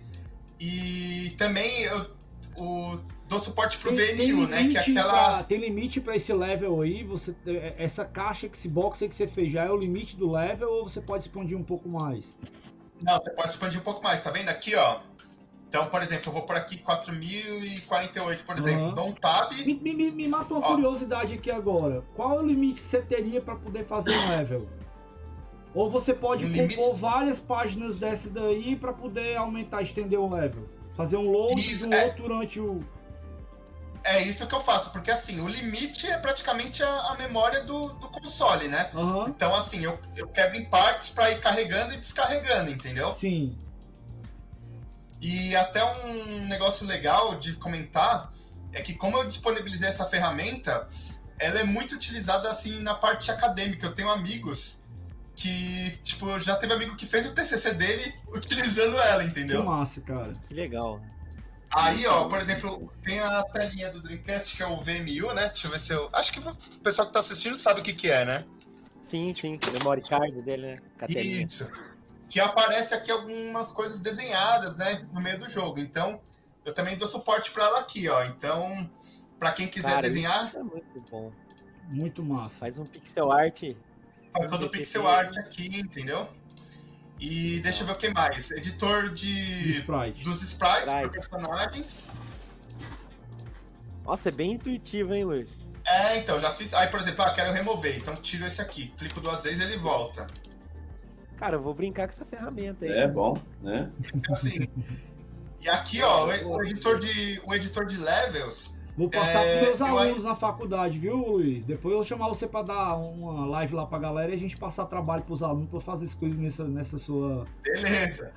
Aí tem os, tem os templates dos jogos, né? Que eu acho que nem vale, que é muito código. E tem uma outra ferramenta também. é, ah, deixa eu só mostrar aqui antes. Tem também a parte se eu quiser. Ó, por exemplo, se eu compilar, né? Criar a imagem para gravar no disco. E aqui o emulador que abre quando para você testar o jogo. Hum. Tem uma outra ferramenta que vem junto também que eu criei, que é essa aqui, ó, que é o Titan Icon App, que é tipo assim, é, quando você salva o jogo no memory card, tem um ícone lá, né? Que é o ícone Sim. do jogo. Aí Aí aparece no salva menu aí, faz a arte e salva lá, né? Isso, aí você faz a arte aqui, tem as cores que ele aceita lá, entendeu? E aí quando você salva o jogo, ele vai. Ele pega isso e, e coloca o ícone. Muito legal, cara. Então, então é isso. A ferramenta ela tá disponibilizada pra galera. Quem quiser baixar, tá lá, tem Depois a gente tutorial. vai, você me passa e a gente vai pôr todos os créditos aí pra galera pegar isso aí. Vários E o- detalhes, hein? Sim, e o jogo é o que eu tô fazendo agora, né? O jogo tá meio lento, mas eu espero aí, pelo menos uma demo ter pra soltar esse ano, cara. Entendeu? Aí depois, quando tiver o jogo completo, aí eu vou ver se eu acho alguma publicadora aí pra, pra ajudar aí na produção dos. Cara, tem um CDs. comentário aqui sensacional do Rio Gamer que é o seguinte. Ele diz: Eu gostei dessa ferramenta, Luiz. Ela é a prova de idiotas, mas eu aposto que eu consigo bugar ela toda. Ó, agora eu vou te falar com o meu expertise, né? É, eu, nas minhas horas profissionais, eu sou engenheiro de testes. Não tenha dúvida, cara. O usuário é o bicho mais próximo que tem do capiroto. Então, ele consegue bugar. E, e, uma coisa que assim, eu sou muito grato à comunidade porque quando a comunidade usa e acha um defeito na ferramenta, ela automaticamente está me ajudando, porque aí é um bug que eu corrijo no meu game, entendeu? E já aconteceu muito isso, a galera fala, ah, achei um erro aqui, ó, se você fizer isso, tá estourando memória. E é assim que vai saindo os updates, entendeu? Uhum. Acho que o, o, o, David chegou aí, o David, David do Tomaso, né, que é o nosso amigo David, ele chegou perguntando aqui se o jogo era pago ou de graça. Cara, tudo que você tá vendo aqui, tá? A, a, o do Luiz, ele tá fazendo um jogo comercial, mas essa ideia é, é de graça para turma, tá? Os jogos que Rafael tá oferecendo aqui de Odyssey, eles estão à venda lá no, no, no, no site do Odyssey Brasil, tá certo? E agora a gente vai fechar com a exibição aí, né, do que o nosso amigo Master. A turma tava perguntando, eu segurei essa pergunta pro final, se ele tava fazendo alguma coisa para o Mega Drive. Então acho que agora o Master prepara aí que a gente vai mostrar o que você tá fazendo aí, acho que a turma vai gostar.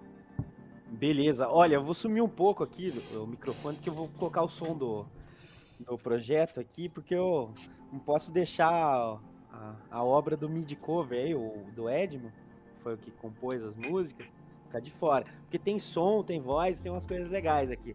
Vá lá. Vou só desligar minha tela aqui, ó. Vocês dão uma joia se tiver saindo som do game, tá bom? Beleza. Porque eu, eu tô na mixagem aqui, eu acho que vai sair certinho. Pera aí. Faz que nem você fez no teste. Isso. Pera aí, ó. Vai sumir minha voz agora. Cadê, cadê? Mixagem.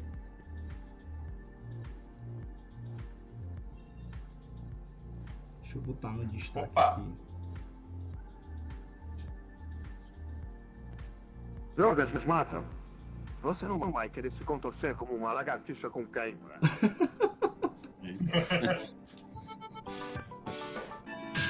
Coloca, aí sim. Sem querer. Chaves, o montador da vila para Mega Drive.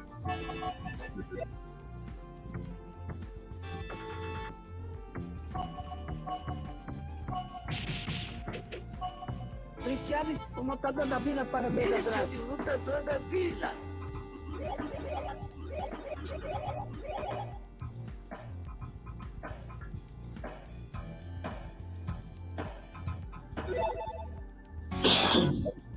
Fight.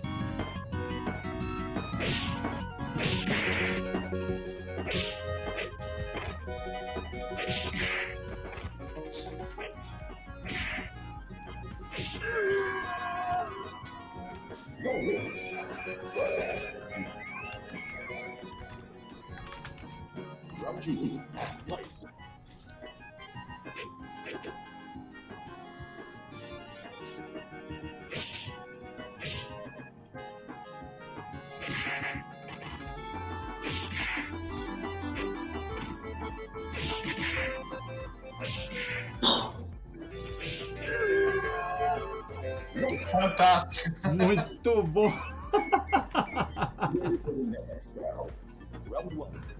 Ah, eu sempre quis bater no Kiko, chegou a chance. É agora, hein?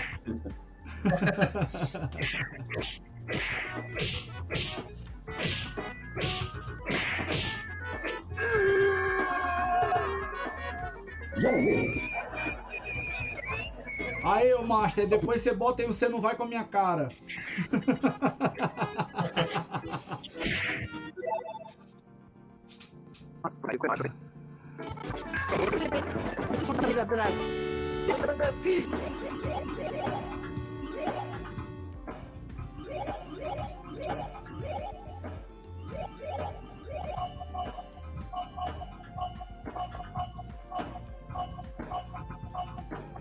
Turma tá gostando demais aqui no chat, viu? Tá uma loucura. Eu falei pra vocês esperarem que o negócio ia ser legal.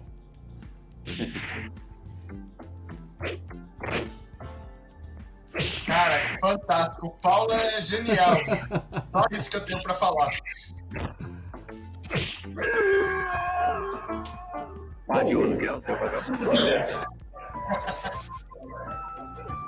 Legal no cenário, o seu Madruga muito doido lá.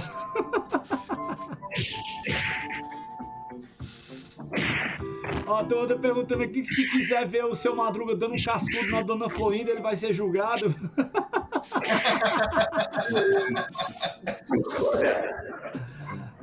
Tem a chance de dar vingança do seu Madruga aí, né?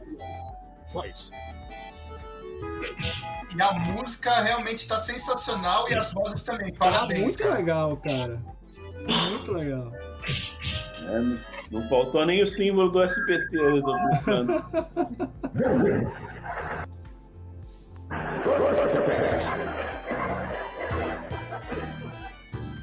Round two. Fight.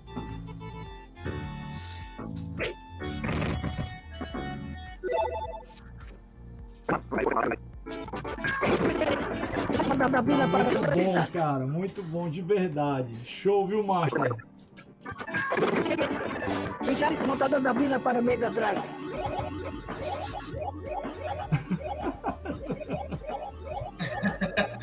Oh, puta. Oh, Ah, não, o cara. professor Tá Girafales tem que, fechado aí, ser, ó. tem que ser tipo o Sagat, cara.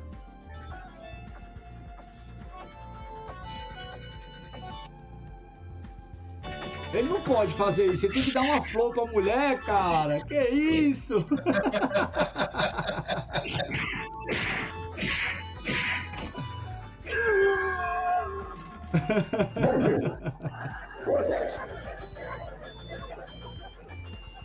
Round two. Fight.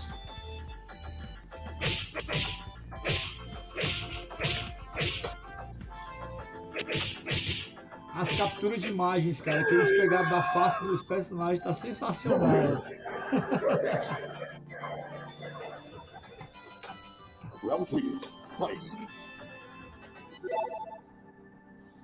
Estão perguntando aqui quem que fez a voz do Chaves na introdução, porque tá idêntica ao original.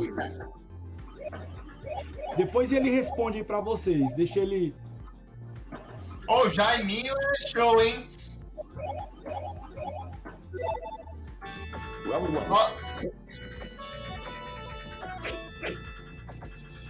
A Brasília, maluco.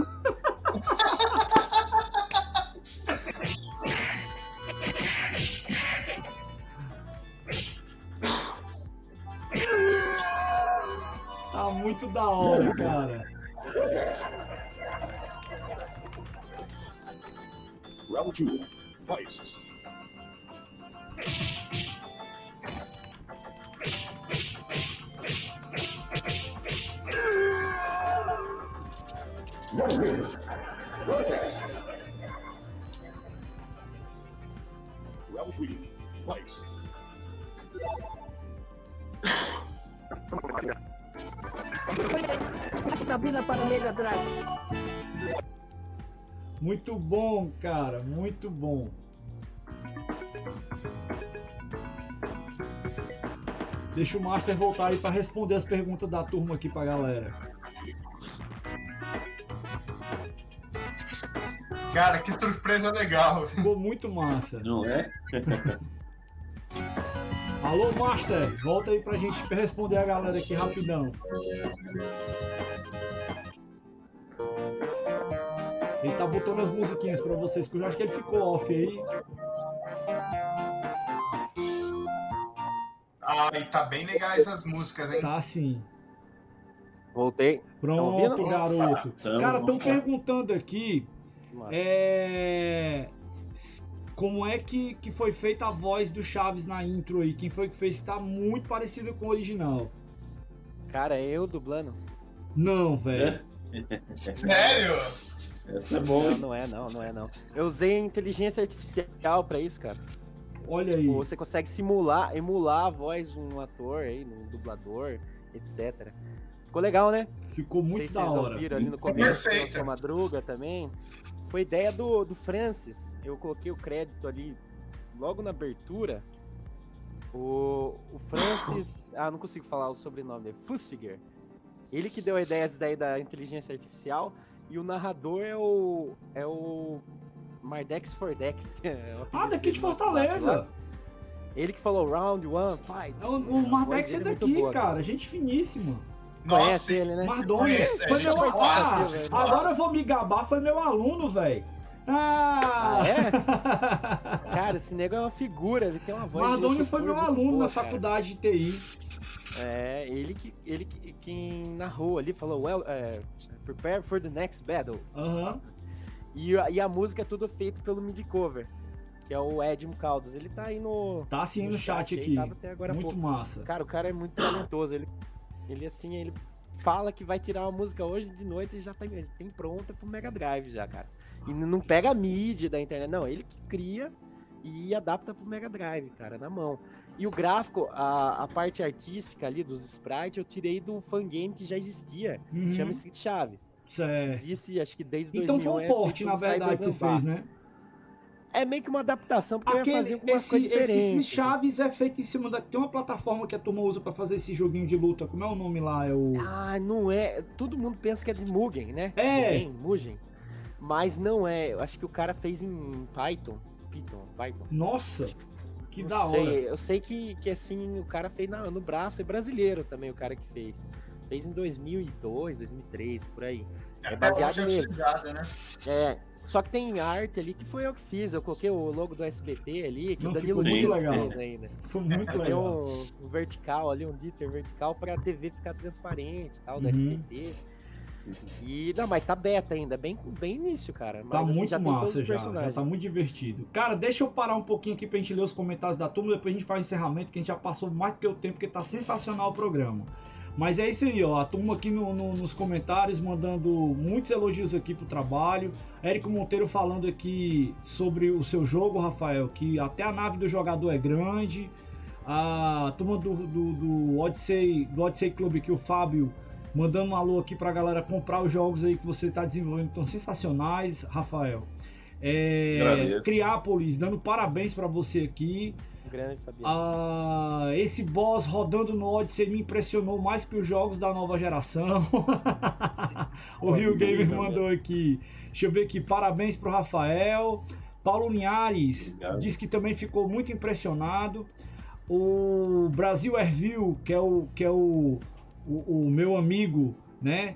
Também é desenvolvedor de jogos aqui em Fortaleza, tá certo? Que é o Marcelo Bittar, tem uns projetos educacionais aqui muito legais também mandando aqui um muito bom, falando que lembrou do o, o contra no menu, num jogo que vocês colocaram aí. É, MM Muniz, falando aqui do teu shooter, Luiz, né? Guto Pinheiro disse que Dream foi o game que jogou muito online. Na verdade, o primeiro contato que ele teve com jogos online foi o primeiro PC Gamer. O Rio Gamer disse que adora shooters do, do Dreamcast o, o, o, Brasil Review aqui, né, que é o meu amigo Bitar, dizendo é, lembra quando é que ele falou pra mim do Slap Fighter, que foi um jogo que ele desenvolveu aqui também, tá muito legal. Ah, deixa eu ver aqui quem mais. O Criápolis dizendo que o Edmund é um maestro, né? A Rai Castelo chegou aqui dando boa noite, dizendo que é, perguntando Luiz onde é que ele acha a Twinginha. A gente vai botar no crédito do vídeo aí depois. Vocês dão uma olhada novamente que a gente bota pra vocês, tá? O Ray Castelo também mandando um abraço pra ti aqui, Master. Tá? Ah, o Rio Gamer falando que gostou muito da ferramenta, Luiz. E que aquela história lá que ele falou, né? Que é a prova de idiotas. Ah, quando a gente tava para mostrar o jogo do, do Master aqui, né? O, o Rio Gamer tava perguntando se era jogo mexi- mexicano. Acertou, miserável.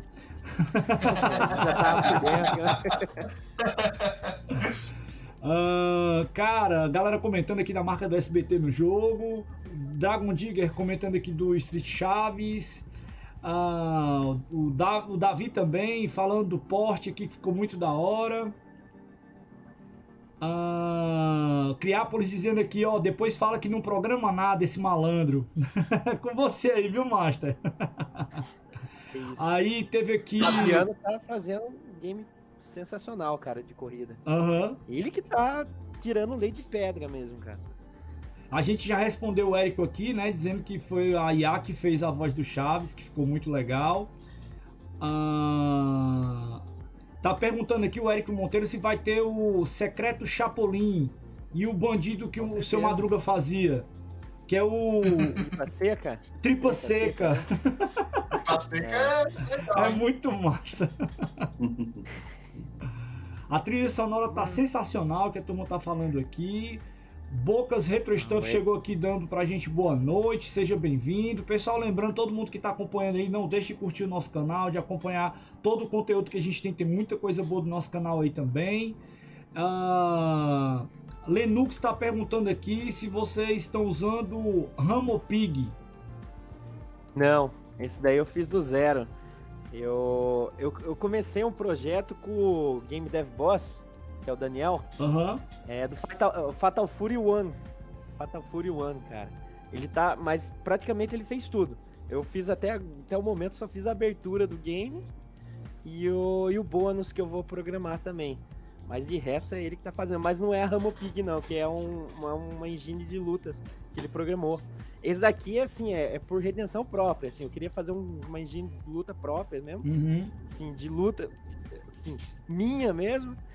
E eu comecei brincando, cara, e tá praticamente pronto, assim, só, só adicionar uns projetos ainda que eu não coloquei, mas tá de boa. A inteligência artificial tá mais ou menos funcionando aqui, ó, tá meio bugada pra caramba. Aham. Ele revida e tal.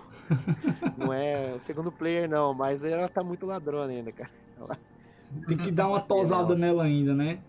É, Mas é isso aí, cara. Muito comentário bacana da galera aqui. Muito obrigado a todos vocês que participaram do nosso programa aqui hoje. E aí agora a gente vai para nossa rodada final aí, que é a hora do jabá para todo mundo colocar aí os seus créditos no, no final do nosso programa. E eu vou começar de trás para frente, né? Então vou começar então pelo Master, que é o Paulo, nosso amigo que trouxe essas novidades aí pra gente. Deixa teu recado aí e faz teu nome, cara. Vai lá. Me segue lá no, no Twitter, MasterLinkway. Podem pesquisar lá, vocês me acham. Que é onde eu sou mais participativo, assim, e que eu sou focado na cena mesmo. Eu, tô tento, eu tento sempre compartilhar lá os projetos, lá para o pessoal ficar mais por dentro. E quando eu tenho coisa nova também, eu compartilho lá minha, minhas hacks, as coisas que eu programo do zero, tipo essa daqui do, do Chaves. E eu tenho o canal aqui também, MasterLinkway. É, vocês conseguem achar pelo Mortal Kombat. Que Eu lancei em dezembro, Mortal Kombat Arcade Edition. Foi eu quem fiz. Segue Muito lá. legal. Meu amigo Rafael, deixa teu nome aí, os contatos e o que a galera pode encontrar e como é que a turma fala com você aí. Bom, gente, primeiro, é, vamos agradecer a todo mundo aí. Acho que a oportunidade é sensacional para todos nós aqui. Eu acho que, como eu disse, né, a gente tem que estar aproveitando cada cantinho para poder divulgar nosso trabalho, mostrar o pessoal o que está sendo feito. É, para quem quiser conhecer o trabalho, assim, é, visite o site experienciaodyssey.com.br. Você vai poder conhecer esses jogos que nós já lançamos, tá? É, o próprio Rally Racer também, eu tô ele aqui na tela, né? Que é um projeto da More Work, tá? Mas ele também vocês vão encontrar informações lá. Tá, tem alguns projetos também que eu estou fazendo, que são os mini-jogos que eu estou colocando no site para o pessoal jogar também. Tem o Copa 82, que é um joguinho de bater pênalti, quem quiser entrar e conhecer também, tá lá, tá? E eu pretendo fazer outros joguinhos, assim, sabe? Aqueles joguinhos que você faz, que você sabe que não, não é correto você botar um cartucho, então vou botar lá pro pessoal jogar. Muito bom.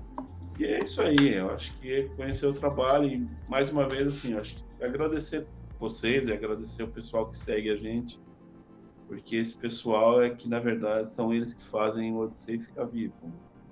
Assim, né? As pessoas falam, ah, você é o programador, você, você é o cara. Não tem o cara, eu acho que cada um tem o seu papel. O cara que joga, ele tá dando, dando a contribuição dele para manter a coisa viva. O cara que compra, ele tá ajudando a manter a coisa viva. Você o cara desculpa, que eu tô vem rindo bater um aqui papo porque chegou um gaiato agora no final da live só pra poder avacalhar o negócio, que é ele, o Daniel Gomes, tá? Chega aqui e diz o seguinte, ele me manda a pérola, Luiz não faz jogo pro Zibo. Isso é ismo contra o Zibo. Não, eu vou fazer um jogo E ainda vou falar pro Kojima assinar o jogo pra mim, igual ele fez com o Zico do Daniel. Vai, Rafa, continua aí, desculpa, porque esse cara é. Pô, sem comentário. Então é isso, é experienciaodissei.com.br e agradecer assim, o pessoal todo que está apoiando sempre a gente. Fundamental para manter o projeto vivo. Com certeza. Tá? E agradecer a todo mundo. Boa noite para vocês e Valeu. Valeu Segura gente. aí um pouquinho que Prazer agora a gente vai ver o, o, o, Luiz falando aí, o, fazendo o nome dele agora. Vai lá, Luiz, manda ver. Opa! Primeiramente, agradecer. Eu acho que isso não foi uma live, foi uma aula, cara. Que isso aqui é uma verdadeira universidade aberta. Obrigado mesmo aí por me convidar. Foi uma honra. Agradecer aí todos que assistiram, né? Estão interagindo aí até agora.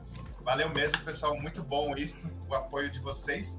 E meu jabá aqui, né? Eu tenho um canal que é o titangamestudios.com, que é igual que tá aqui no meu nome, onde vocês podem achar engine, entrevistas com outros desenvolvedores, tutoriais, etc. Tem o meu canal, que é o Titan Game Studios também, que tem vídeos lá mostrando coisas raras de videogames, alguns trailers do, do meu game também, e também tem entrevista com outros desenvolvedores, tem bastante conteúdo legal. E tem as minhas fanpages da SEGA, que é a SEGA Ultimate no Facebook e a SEGA Ultimate no Instagram. Então a gente tá sempre lá postando coisas que indies assim, né? Que a galera faz pros consoles da SEGA lá. Então, galera, segue lá pra dar aquele apoio, beleza? E obrigado aí novamente aí, Ezequiel, pelo convite. Que é aí, isso, Rafael. Cara. Você ajudou bastante e o Master aí. por participar aí. Nossa, pois é, gente, o papo foi sensacional. A gente estourou demais o tempo aqui, mas esse tipo de coisa a gente não, não, tem todo dia. Então eu quero agradecer a todos vocês que acompanharam o nosso programa hoje. Dizer que foi muito legal estar aqui com vocês. Foi sensacional toda essa troca de experiência que a gente está tendo aqui, toda essa visão, tudo que a gente está aprendendo. Agradecer aos nossos participantes aqui, ao meu amigo Rafael, a turma do Odyssey Brasil. Agradecer ao Luiz, né, que é um parceiraço nosso aí, já é de casa aqui, um grande amigo nosso. E o Master que a gente está conhecendo aí hoje, um abraço, cara, muito obrigado por ter um batido esse papo, esse papo aqui com a gente. E é isso, turma, não deixe de assinar o nosso canal, se inscrever aí, a observar né, as sinalizações do que a gente tem colocado aí. Todo dia tem programação aqui na grade da UCE. Conheça nosso site, conheça nosso Instagram, arroba Gamers. Você consegue ver toda essa questão da nossa luta pela cultura de jogos aqui no Ceará e no Brasil todo para vocês poderem conferir. Então é isso, turma. A gente vai parando por aqui, agradecendo a todos vocês que acompanharam a gente até agora. Uma boa noite para todos vocês e até a próxima, se Deus quiser. Tchau. Valeu. Falou.